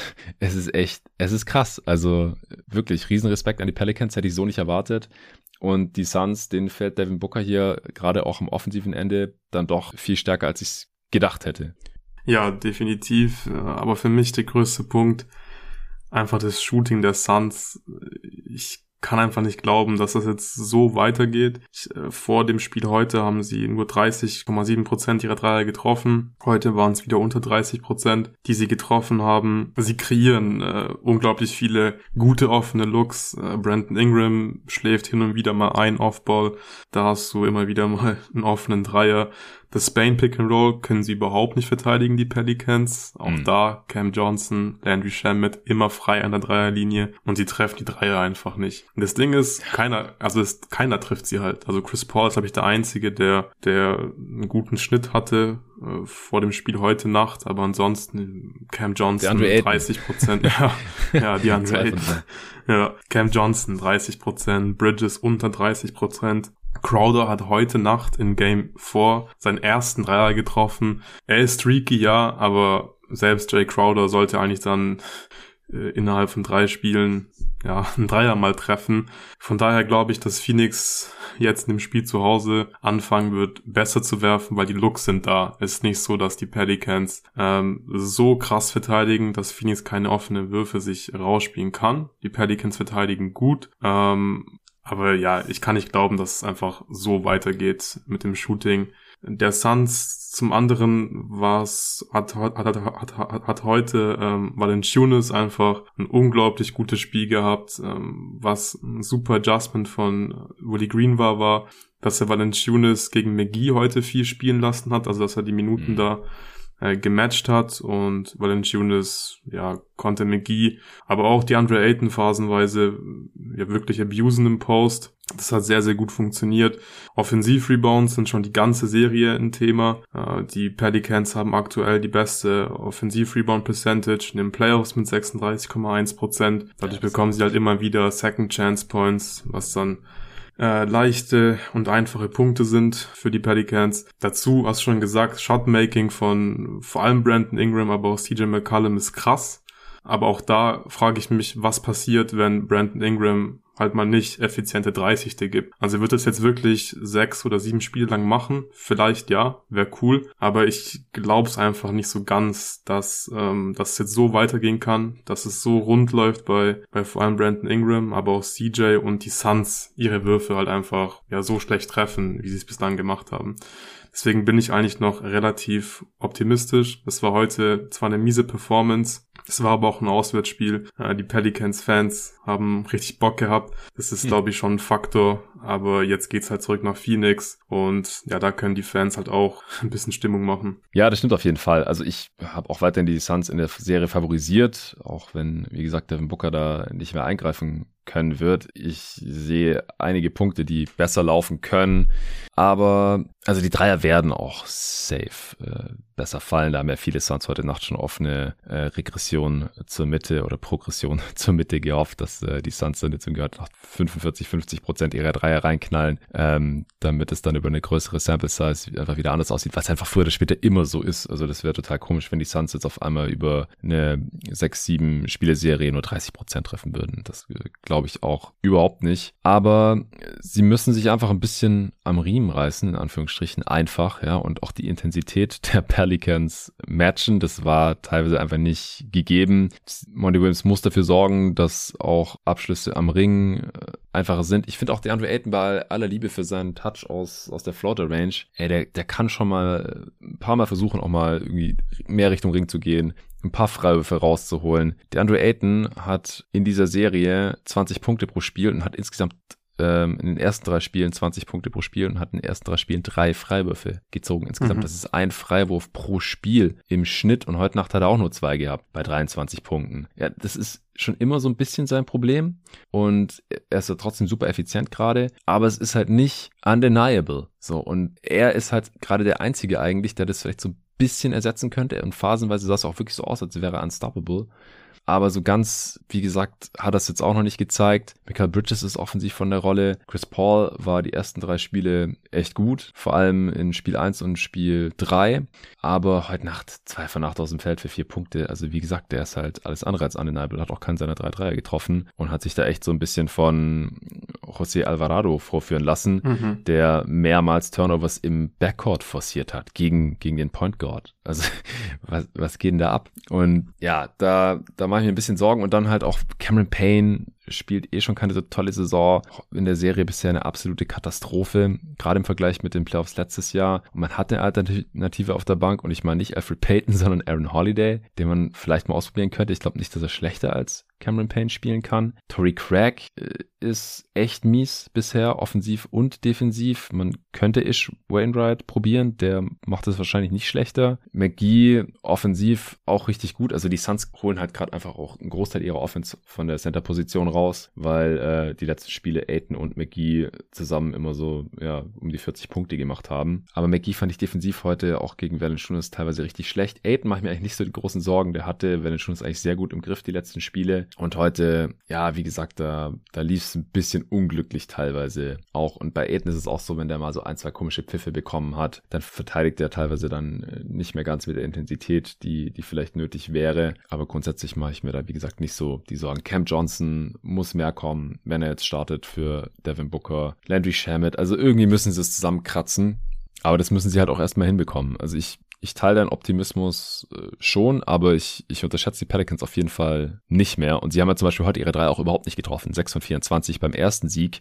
Da haben sie ja 58 Prozent ihrer Dreier getroffen oder sowas. Da habe ich auch gesagt, das machen die kein zweites Mal. Haben sie jetzt auch nicht gemacht, aber sie haben trotzdem gewonnen, weil sie einfach in allen anderen Aspekten des Games heute dominiert haben. Sei es beim Rebound, äh, defensives Playmaking, Freiwürfe ziehen, Korb attackieren, Transition einfach alles. Und das dürfen die Suns halt nicht mehr mit sich machen lassen. Was ist dein Tipp für die Serie? Gar nicht so leicht. Ähm, aber ich finde, es zeigt, wie geil diese Playoffs eigentlich sind, weil im Normalfall, ja, im Normalfall ähm, müssen wir nicht so lange über eine Serie im Westen reden, wo der Erste gegen den Achten spielt. Ähm, und ich gehe jetzt mit Phoenix in sechs aber auch hier fühle ich mich wieder überhaupt nicht wohl und mich würde es nicht überraschen, wenn es nicht Phoenix in 6 ist. Inzwischen würde es mich auch nicht überraschen, wenn die Pelicans einfach so weiterspielen, dann können sie, glaube ich, auch mit Phoenix ähm, in, sag ich mal, Topform ohne Booker mithalten, dann wird es trotzdem eng und dann können die Pelicans die Serie auch gewinnen. Aber ich glaube einfach, ähm, aus den Gründen, die ich vorher schon genannt habe, allen voran das schwache Suns Shooting und die unglaublich guten Leistungen von, von Ingram und auch McCallum bislang. Ähm, es wird wahrscheinlich nicht einfach nicht so weitergehen und ich glaube, dass Phoenix das Ganze in sechs sogar gewinnt. Also kannst du mehr verlieren. Ah, das wäre schön, aber das kann ich nicht ganz glauben. Ich glaube, die Pelicans gewinnen auf jeden Fall nochmal eins. Mhm. Äh, aber die Suns gewinnen dann in, in sieben. Das ist mein Tipp. Äh, Spieler der Serie haben wir schon gesagt, Ingram. Also klar. bis vor dem Spiel heute Nacht war es für mich noch äh, Chris Paul, aber klar, nach der schwachen Performance heute muss es Brandon Ingram sein. Ja, ja, ja, auf jeden Fall. Gut, was haben wir denn jetzt hier noch auf dem Tisch? Du hast die nächste Miami gegen Atlanta. Genau, okay. Ja, auch eine, auch eine coole Serie, die jetzt heute Nacht wahrscheinlich vorentschieden wurde, aber mhm. die auf jeden Fall nochmal richtig spannend geworden ist. Nachdem zum einen Lowry sich verletzt hat, auch der hat sich den Oberschenkel gezerrt und auf der anderen Seite bei den Hawks erst John Collins zurückgekommen ist, dann Clint Capella jetzt heute Nacht noch und die hatten ja auch Spiel 3 gewonnen, das erste Spiel in Atlanta. Was hältst du bisher von der Serie? Ja, wir haben über die Serie gar nicht gesprochen im Pod, äh, aber mein mhm. Tipp war vor der Serie 5, äh, 5-1 wollte ich schon sagen, wird langsam wieder spät, äh, 4-1 für Miami. Ja, meine auch. Äh, genau, weil einfach ja die Defense von den Heat, die einfach das perfekte Matchup für so eine Trae Young Offense ist und ich war auch super gespannt, äh, wie Trae Young gegen eine Defense spielen wird, die einfach so viel switchen kann. Das erste Spiel muss man vielleicht wirklich ein bisschen ausklammern. Atlanta hat sich auch so ein bisschen beschwert, ähm, weil sie einfach, ja, auch am Ende der Saison, glaube ich, irgendwie ein Back-to-Back -Back hatten oder einfach viele Spiele auf jeden Fall, dann das Playing-Game. Dann kam relativ schnell schon das erste Spiel gegen die Heat. Da war man einfach mhm. anscheinend müde, nicht vorbereitet, vielleicht auch nicht so fokussiert mental. Von mir aus, dann klammern wir das aus. Ähm, aber es war danach schon ein bisschen besser, aber ich finde trotzdem, dass, dass Miami gerade gegen Trey Young, also ist nicht so, dass Trey Young jetzt viel besser spielt äh, nach Spiel 1, äh, sondern da gefällt mir die Defense Heat einfach unglaublich gut und ich bin äh, wirklich enttäuscht von Trey Youngs Leistungen bislang. Auch heute, ich glaube, neun Punkte hat er gemacht. Ähm, war wieder kein Faktor und hat einfach Riesenprobleme mit diesem Switching. Der Heat, äh, heute haben sie ein bisschen weniger geswitcht, weil Kyle Lowry nicht gespielt hat. Dann hat äh, Gabe Vincent gestartet. Ich finde, der sah defensiv nicht so gut aus hat paar Mal so leichte Fehler gemacht, ist aus irgendeinem Grund, glaube ich, zweimal undergegangen bei Trey Young. So, das darf einfach nicht passieren mhm. in den Playoffs. Young hat auf jeden Fall einen von diesen Dreiern dann auch getroffen. Ähm, wenn Deadmond spielt, dann, dann, dann spielen die Heat sowieso eine Drop Defense. Sieht dann auch ein bisschen besser aus äh, in der Hawks Offense dann, aber im Großen und Ganzen können die einfach trotzdem immer noch viel switchen und ähm, super Leistungen von, von Bam und vor allem von PJ Tucker. Also ist krass, was der Typ mit, wie alt ist er jetzt? 37, glaube ich. Äh, letztes ja, Jahr KD ordentlich verteidigt. Äh, dieses Jahr in den Playoffs äh, verteidigt er wirklich sehr, sehr gut gegen äh, Trey Young. Bin beeindruckt von der Defense. War aber auch so zu erwarten. Nicht ganz so krass, aber ich dachte schon, dass die Hawks auf jeden Fall Probleme haben werden. Aber die haben einfach Riesenprobleme. Also die Hawks hatten die beste Halfcourt Offense in der Liga in der Regular Season mhm. und die strugglen jetzt einfach massiv im Halfcourt. Und Trey Young ist wirklich nicht Trey Young aktuell. Dann hat man ein bisschen adjusted, hat ihn mehr Offball eingesetzt, hat mir dann in Spiel 2 und Spiel 3 auch relativ gut gefallen. Aber ja. vor allem, weil halt Bogdanovic und, und Wright Atlanta so ein bisschen den Arsch gerettet haben. Äh, die haben das dann gut gemacht gemacht on-ball und Trae Young ist eigentlich vom Skillset her ja auch gut off-ball. Aber heute fand ich das schon fast ein bisschen peinlich, wie er gespielt hat, weil er war einfach passiv. Also er hatte einfach keinen Bock mehr gehabt, habe ich, hab, hab ich das Gefühl gehabt. Dann mhm. hat man ihn auch relativ viel Offball eingesetzt, aber wenn er halt nur rumsteht Offball, ja, dann, dann bringt es nichts und dann dann werden die Hawks da auch kein Spiel mehr gewinnen können, weil also On-Ball haben die Heat einfach gute Optionen. Trey Young kriegt es nicht hin, gegen die Switches da seine, seine, seine, seine normalen offensiven Leistungen zu zeigen. Und wenn der Offball nur rumsteht, dann ist einfach die gesamte Hawks Offense nicht potent genug. Ja, genau. Und am defensiven Ende wird er halt extrem attackiert. Mhm. Also genau das, was äh, man sich halt immer gefragt hat, äh, wird das mal noch passieren in den Playoffs? Und dann mit Lorenzo hatte ich ja die Preview hier zu der Serie aufgenommen. Da haben wir auch gesagt, also Eric Spolster wird es auf jeden Fall machen und dass es Trey Young dann offensiv und defensiv richtig schwärmen könnte. Und genau das ist passiert. Also Trey Young als Playoff-Performer, das hat hier jetzt schon so seinen Dämpfer bekommen, weil letztes Jahr gegen die Knicks und auch gegen die Sixers konnte der ja nach Belieben dominieren und wurde defensiv auch nicht großartig attackiert oder ausgenutzt, weil Spielematerial einerseits auch ein bisschen gefehlt hat und auf der anderen Seite die gegnerischen Coaches, Thibodeau und Rivers, das halt einfach nicht so sehr forciert haben und auch Budenholzer nicht so sehr. Und dann hat sich Trey Young sowieso auch verletzt, äh, dann Eastern Conference Finals. Und jetzt hier, da, da wird er schon so ein bisschen entzaubert, gerade wie ich finde. Weil defensiv, das ist einfach eine Katastrophe. Du kannst den halt nicht wirklich verstecken. Die Heat, äh, wenn sie Bock haben, jedes Mal laufen sie, das machen sie auch relativ konsequent, nicht super konsequent, aber schon ziemlich konsequent, wie ich finde, kannst du eigentlich in sehr vielen Angriffen erkennen, dass das Ziel ist, hier Trae Young in die Action zu äh, verwickeln, entweder On-Ball, dass einfach mit seinem Mann dann ein On-Ball-Screen gestellt wird oder halt Off-Ball irgendeine Action gibt, sodass dann halt äh, Trae Young irgendein krasses Mismatch hat. Und wenn es halt mal soweit ist, dann wehrt er sich ja nicht mehr großartig, weil er halt auf der einen Seite nicht wirklich was machen kann, auf der anderen Seite halt auch vielleicht nicht will oder nicht Energie dazu hat oder so. Es ist einfach, es sind Easy Buckets dann. PJ Tucker hat ja auch ja. Äh, neben der Defense gegen ihn hat er ja dann auch einmal im Post-Up so richtig weggemacht. Und dann im nächsten Angriff hat PJ Tucker aber auch genau dasselbe gegen DeAndre Hunter gemacht. Das war nämlich auch scheißegal. Da habe ich gedacht, okay, PJ Tucker, Low-Post-Scoring-Option. und dann äh, auch nochmal, aber dann gab es, glaube ich, einen Offensivfall oder irgend sowas Dummes. Aber ja, das ist schon krass, wie Trae Young hier in dieser Serie in die Mangel genommen wird. Und dazu kommt dann halt auch noch, ähm, dass er natürlich auch aufgrund des defensiven Drucks, aber dann halt auch oft nicht die richtige Entscheidung trifft und ultra viele Turnovers hat. In den ersten drei Spielen 19 Turnovers. Ich glaube, wann war das? In Spiel 2 oder 3 hat er 10 gehabt? Ich glaube, in Spiel 2. In Spiel 3 war es, glaube ich. Ja, egal. Äh, 17 Prozent seiner 3 getroffen. 4 von 23 sind halt auch Würfe, weil er sonst kaum irgendwie mal einen Look hat, dann chuckt er lieber schnell einen tiefen Dreier, weil der Defender nicht so wirklich da ist oder so. ist halt auch nicht die geilste Wurfauswahl. Ja, er macht 19 Punkte pro Spiel, 6 Assists, 5 Rebounds, totalen Zahlen sehen okay aus, aber es ist halt auch, er braucht zu viel Possessions dafür. 89er Offensivrating. Die haben vorhin gesagt, wie die Celtics KD im Griff haben und der ist da sogar noch effizienter. True Shooting von 50 Prozent, das ist auch hart. Also allgemein, also es gibt hier echt ein paar Superstars und äh, All-NBA-Spieler, die hier bisher offensiv noch überhaupt nicht äh, auf, auf ihrem Level sind. Sei es jetzt der Defense geschuldet oder eventuell, dass sie angeschlagen sind. Aber das ist schon mal wieder super interessant und es zeigt einfach mal wieder, dass Playoff-Basketball einfach was ganz anderes ist als Regular-Season-Basketball. Bei Jimmy Butler im positiven Sinne, äh, Playoff Jimmy Buckets ist wieder am Start und er macht 29 Punkte pro Spiel, 7 Rebounds, 6 Assists. Äh, ja, wird natürlich gepusht hier der Schnitt durch seine 45 Punkte Gala. Er hat jetzt auch schon wieder normalere Spiele, äh, wo er auch nicht irgendwie vier Pull-Up-Dreier reingeknallt hat oder so.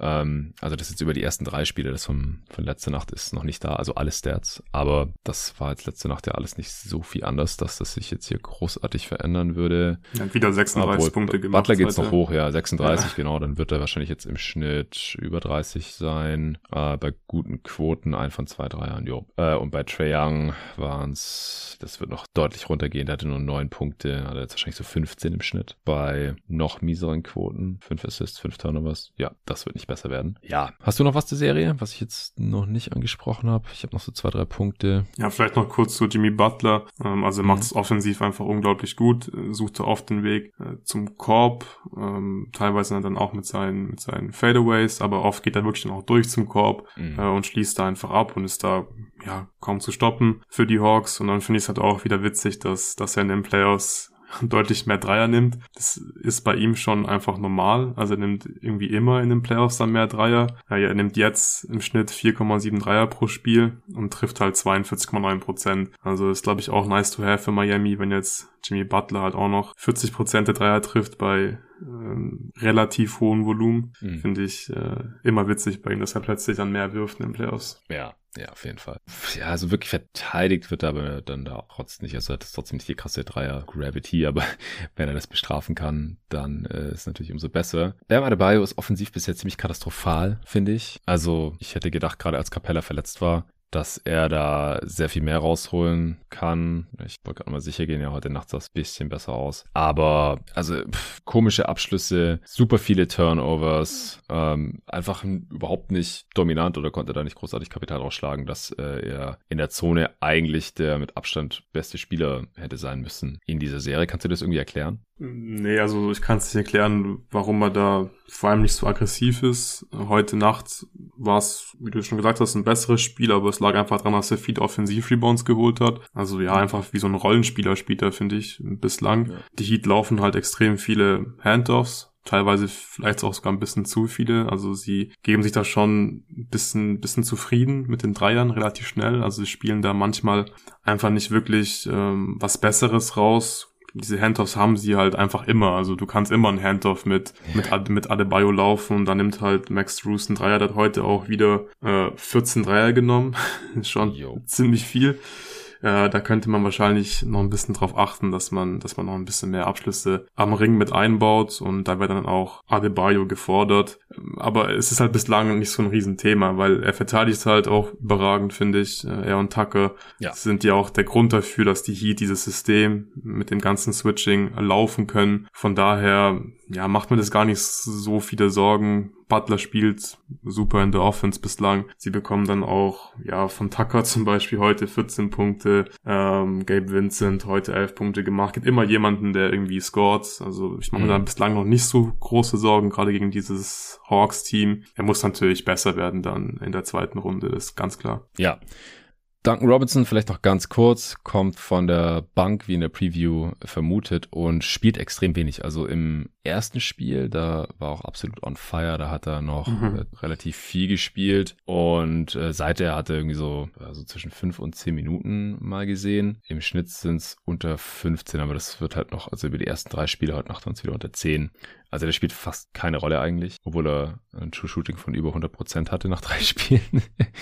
das, das macht aber auch Sinn, finde ich, weil ja, weil, weil er halt defensiv halt, einfach ja genau, also Hero, wird, ja. Hero, Duncan Robinson, die willst du halt vor allem nicht gemeinsam auf dem Feld haben, weil dann kannst du einfach nicht mehr so viel switchen. Deswegen spielen die Heat dann oft auch die Zone, wenn die beiden spielen. Ähm, und die Defense ist einfach so gut und Atlanta struggelt halt so krass damit, dass es halt für Miami einfach deutlich wichtiger ist, ähm, fünf Leute auf dem Feld zu haben, die switchen können. Jetzt ohne Laurie ist es ein bisschen schwieriger geworden, aber es ist trotzdem halt noch möglich und es bringt den Heat, wie gesagt, deutlich mehr als jetzt dann die Offense von Duncan Robinson und Tyler Hero, weil sie scoren genug und vor allem hat Atlanta einfach riesen Probleme und scored selber nicht ansatzweise so, wie sie es halt normalerweise machen. Deswegen finde ich es auch einfach eine, eine super Serie, die äh, Eric Spoelstra da coacht, finde ich. Also die ja. Defense, klar, ist schon die ganze Saison gut gewesen. Aber wie du schon gesagt hast, dass man Trae Young wirklich konsequent attackiert, ähm, ist eigentlich, sollte eigentlich ein No-Brainer sein, haben bislang aber einfach mhm. nicht alle Coaches gemacht. Spoelstra macht es und es ist extrem wertvoll in der Offense. Und dass man dann halt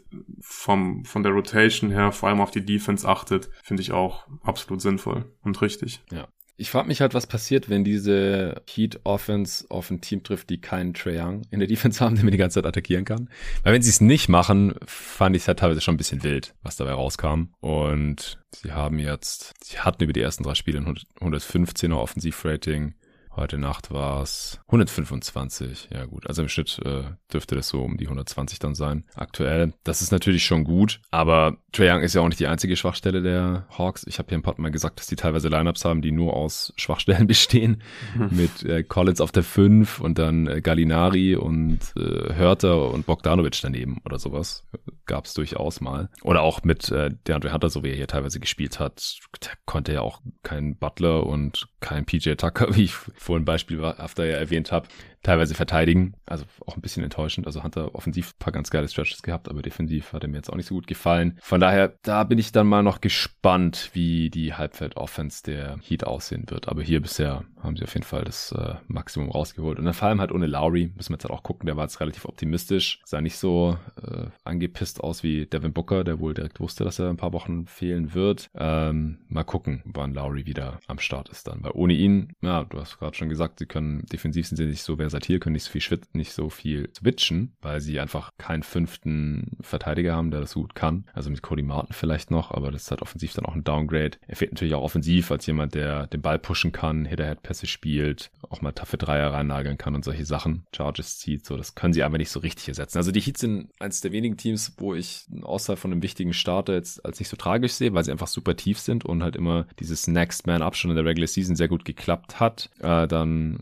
ja, spielt halt Gabe Vincent Cleveland oder, oder Depot bekommt ein paar Minuten zum Beispiel. Das ist auch noch eine Option irgendwie. Ähm, wobei es auch einigermaßen wild aussieht bei ihm gerade noch. Deswegen, was, was denkst du, was ähm, da mit Lowry noch auf die Heat zukommen könnte? Oder hast du noch einen Gedanken zur Halbfeld-Offense und ansonsten kannst du noch deinen, deinen aktuellen Tipp raushauen? Ja, also die Halbfeld-Offense, es wird nicht äh, besser, denke ich, in den nächsten Runden. Also wahrscheinlich wird es ja gegen, gegen Philly dann in der zweiten Runde äh, gehen. Aber ich bin halt einfach beeindruckt von der Defense und ich finde, die Heat und die Raptors sind die schon irgendwie ähnlich. Und ich dachte halt, dass die Raptors den Sixers schon gefährlich werden können. Sind sie jetzt nicht wirklich. Ich glaube, aber deswegen, dass halt die Heat aufgrund ihrer Defense, sie können viel switchen, sie haben Adebayo, ähm, ja, dass es dann trotzdem spannend werden könnte gegen die Sixers, wenn sie Turnover forcieren können. Die Heat nehmen auch viele Dreier. Wenn es dann einfach gut läuft in vielen Spielen, wenn man viel trifft, dann äh, könnte auch die Serie gegen die Sixers sehr spannend werden. Und mein Tipp ist Miami in 5. Ja, bleibst du dabei. Also bei mir auch. Habe jetzt nichts gesehen, was mich vom Gegenteil überzeugt hat. Und das fünfte Spiel ist wieder in Miami. Und ich denke, da werden sie das Ding dann zu Ende bringen. Letzte Serie und vielleicht können wir es jetzt hier wirklich ein bisschen kürzer fassen. Die scheint nämlich auch durch. Milwaukee Bucks gegen Chicago Bulls. Ich hatte in der Preview gesagt, das ist ein Erfolg für die Bulls, wenn sie ein Spiel gewinnen können. Dachte, es wird ein Sweep, wenn die Bucks ernsthaft an die Sache rangehen. Offensichtlich sind sie irgendwie nicht so richtig ernsthaft rangegangen. Also ich will jetzt hier äh, die Bulls nicht unter Wert verkaufen, aber die Bucks haben einfach kacke gespielt in den ersten beiden Spielen. Und in den letzten beiden dann nicht mehr. Und schon steht's äh, 3 zu 1 bei den äh, Chicago Bulls. Ist dann in der zweiten Halbzeit im vierten Spiel auch noch Alex äh, Caruso ausgefallen, nachdem er im Gesicht getroffen worden war. Zach Levine ist offensichtlich irgendwie angeschlagen, nach wie vor mit seinem Knie. Und DeMar DeRozan haben die Bucks jetzt auch in den Griff bekommen, der sie im zweiten Spiel ja noch komplett abgeschossen hatte. Jetzt gab's ein, zwei Adjustments und schon haben sie ihn ziemlich im Griff. Die Bulls haben noch niemanden, um Janis zu verteidigen. Und obwohl Chris Middleton ja aktuell auch für drei, vier Wochen wahrscheinlich raus ist mit seinem Kreuzband, mit seiner Kreuzbandzerrung, ja, sind die Bugs hier wieder hoch favorisiert oder wie siehst du die Serie, Luca? Ja, inzwischen ist es halt genau die Serie, die wir erwartet haben vor den Playoffs. Die ersten zwei Spiele waren wirklich unglaublich schlecht von Milwaukee. Aber ja, inzwischen ist Janis einfach nicht zu stoppen. Das ist einfach der Hauptgrund. Müssen wir nicht lange drum rumreden. Die Bulls, das wussten wir schon vor der Serie, haben wirklich niemanden, der Janis verteidigen kann. Also oft ist ja Vucevic das Matchup, sagt eigentlich schon alles. Und Janis findet vor allem jetzt die Shooter. Heute war zum Beispiel Grayson Allen das ganze Spiel lang heiß hat, ja. äh, ich weiß nicht, sieben Dreier, glaube ich, getroffen, irgendwie sowas. Mhm. Ähm, ja, also die, die haben da einfach nicht die Matchups in der Defense, um den Bucks das Leben wirklich schwer zu machen. Sie haben ja viel äh, Erfolg gehabt, damit, dass sie halt viel gedoppelt haben, haben aggressiv verteidigt haben viele Turnover forciert. Auch das war jetzt heute nicht mehr der Fall. Man muss auch dazu sagen, dass äh, Caruso dann die ganze zweite Halbzeit, glaube ich, nicht mehr gespielt hat, ja, genau. weil er sich verletzt hat und die Bulls, ähnlich wie die, wie die Raptors, die können sich keine Ausfälle leisten. Die haben, wenn es hochkommt, weiß nicht, sechs, sieben wirkliche Playoff-Spieler und Caruso ah, ist. Ich würde eher fünf sagen. Ja, ja. Also wenn Lonzo fit ist, ja, dann ja. sechs vielleicht, aber ja, das ist auch schon so ein bisschen die Frage, wer der Vierer ist. Patrick Williams ist halt schon noch sehr grün, hat die ganze Saison nicht gezockt. Ja, du hast schon ja, recht, ich merke gerade, also nee, also 6, 7 ja. haben sie nicht. Sie das haben ist halt also Rosen, Vucevic, die, die, ja. die beide auch ihre Schwächen in Playoffs haben. Dann Caruso und Lonzo, die würde ich als ziemlich Playoff-kompatibel sehen. Ja. Und Hayo würde ich noch ja, mit reinnehmen. Da hat nicht so eine große Rolle bisher auch in den Playoffs. Aber ja, so. Bis, ja, halb, viereinhalb, viereinhalb, so würde ich sagen. Ähm, ja, das können sie sich einfach nicht erlauben, dass, dass er dann ausfällt. Und offensiv ja, können die Bulls einfach auch nicht konsequent Vorteile kreieren. Levine ähm, kommt irgendwie nicht zum Korb. Das ist natürlich ein Problem äh, für die Bulls. Und dann liegt halt irgendwie alles ähm, an DeMar DeRozan. Der muss dann halt viele schwere Midrange-Würfe treffen. Auch da weiß man auch schon aus der Vergangenheit, so gewinnst du halt keine Playoff-Serie. Aber man hat einfach nichts anderes erwartet. Also das Matchup ist so schlecht für die Bulls. Also die haben niemanden, der Janis verteidigen kann. Janis kann eigentlich, wenn er will, jedes Mal selber scoren, habe ich das Gefühl. Und hm. die Bulls müssen ihn dann mit drei Leuten verteidigen und die Bucks haben auch genug Shooter, um das dann zu bestrafen. Das haben sie heute jetzt auch gemacht. Und ja, schön, dass die Bulls ein Spiel gewonnen haben. Schön für Arne, dass seine Prediction da äh, in Erfüllung gegangen ist. Aber ich glaube, das war's jetzt in der Serie. Ja, das, das denke ich tatsächlich auch. Also es, es, war mal wieder erschreckend zu sehen, was äh, die Bucks da in den ersten beiden Spielen gezockt haben, was für Würfe sie da gesucht haben und auch was für haarsträubende Turnovers da dabei waren. Also allgemein, wie die Offense mal wieder aussah, das hat schon sehr an die Playoffs, der, also wie es, wenn es in den Playoffs nicht gut aussah letztes Jahr, obwohl sie am Ende die Championship äh, geholt haben. Daran hat es stark erinnert. Und dann noch mit der Middleton-Verletzung und äh, diesem Sieg der Bulls, da konnte man irgendwie schon noch eine spannende Serie hoffen, aber das ist jetzt mittlerweile einfach durch. Sie ähm, haben DeRozan in den Griff bekommen, dadurch, dass sie nur noch nach links äh, gehen lassen. Also es sieht teilweise halt echt so aus, wie, wie Harden schon verteidigt wurde so dass der On-Ball-Defender sich halt einfach komplett auf die rechte Seite stellt, dass er auf gar keinen Fall über rechts ziehen kann, nur über links, was seine schwache Seite ist. Und ähm, teilweise dann wird er auch gedoppelt, was die Bucks eigentlich sonst nie gemacht haben. Und es ist auch ähnlich, dass DeRozan halt wirklich auch konsequent attackiert wird, was die Bucks halt in den ersten Spielen auch gar nicht gemacht haben. Also, dass auch DeRozan ständig in äh, die Actions verwickelt werden soll, ähnlich wie Trae Young, nicht ganz auf dem Level. Er ist auch nicht ganz die Schwachstelle wie Trae Young, die ist niemand in dieser Liga, außer vielleicht Donovan Mitchell, wenn er überhaupt gar keinen Bock hat. Aber DeRozan ist, ist da halt auf jeden Fall auch jemand, der dann äh, jetzt gerade auch gestern wirklich sehr viel attackiert wurde. Vucevic wird zum Werfen eingeladen, was er dann auch nicht immer bestrafen kann. Sie haben niemanden, der wirklich Rim Pressure ausübt, also Druck auf den Ring ausübt. Äh, alle gehen tendenziell eher in den Wurf rein. Ich habe gestern auch eine halbe Stunde mit Arne telefoniert, der konnte leider nicht kommen, also ich konnte ihm seinen Sekt noch nicht ausgeben.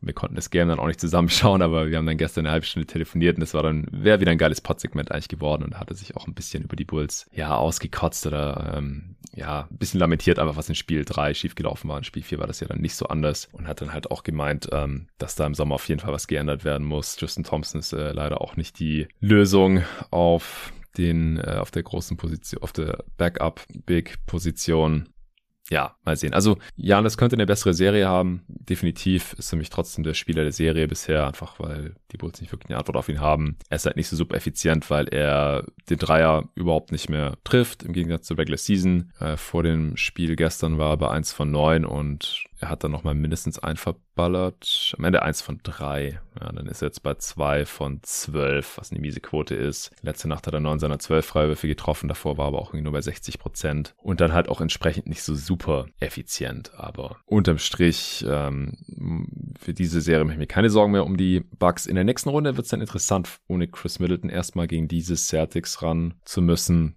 Aber da werden wir dann bei gegebener Zeit nochmal drüber sprechen. Die Serie, da denke ich auch, die ist durch und dann sage ich Bugs in 5. Ja, genau, ist auch mein Tipp. Hast du jetzt sonst auch nichts mehr? Sehr schön. Dann äh, sind wir durch, würde ich sagen. Dann vielen Dank dir, dass du dir wieder die Nacht um die Ohren geschlagen hast. Seit wann bist du jetzt wach? Ähm, ich bin jetzt seit 14.30 Uhr ungefähr wach. Das sind nice. schon ein paar Stunden, ja. Ja, ich bin seit 12.30 Uhr oder so wach. Das sind jetzt dann so 21 Stunden. Wir quatschen jetzt gleich mit Loris, dann äh, wird er den Pod äh, schneiden und fertig machen und dann werde ich den noch raushauen und dann äh, können wir pennen gehen, denn heute Nacht geht's direkt weiter. Celtics Netz äh, Spiel 3 steht an. Äh, Spiel 3. 3-0 steht's. Vier, Spiel 4. Es wird jetzt dann langsam Zeit, dass wir schlafen. äh, dann Spiel 5. Raptors Sixers. Wir sind gespannt, ob die Raptors nochmal eins klauen können in Philly oder ob das Ding dann durch ist. Trotz äh, Embiids verletzten Daumen. Und dann kann ein Team von Jazz oder Mavs in Führung gehen heute Nacht. Das wird hier morgen definitiv auch besprochen. Da habe ich schon den Hans als Gast klar gemacht. Dann gucken wir mal, ob ich vielleicht mit David über Celtics Netz sprechen kann. Und du guckst das sicherlich wieder Raptors Sixers live, oder? Ja, bestimmt. Bestimmt, ja. Dann ja. Äh, haben wir morgen vielleicht bis zu drei Gäste hier im Pod. Wir werden sehen. Das wird ein Supporter-Pod werden werden. Äh, der erste seit langem, nachdem letzte Woche ja quasi als Sneak Peek eine Woche lang alle jeden Tag NBA-Folgen für jeden zu hören waren. Heute war auch nochmal eine gesponserte öffentliche Folge, die Playoff-Übersicht auch nochmal für alle öffentlich hörbar, alle acht Serien in der Übersicht. Äh, hat mega Bock gemacht. Danke nochmal Luca, danke an Bookbeat fürs Sponsoren der heutigen Folge. Allen danke fürs Zuhören. Und wenn ihr künftig auch alle Folgen hören wollt, dann werdet auch gerne Supporter auf steadyhq.com slash jeden Tag NBA. Dann könnt ihr die morgige Folge und auch alle weiteren im Verlauf der Playoffs hören, denn ab jetzt gibt es nur noch so zwei, maximal vielleicht mal drei gesponserte und damit öffentliche Folgen pro Woche hier bei jeden Tag NBA. Vielen Dank dafür und bis dann.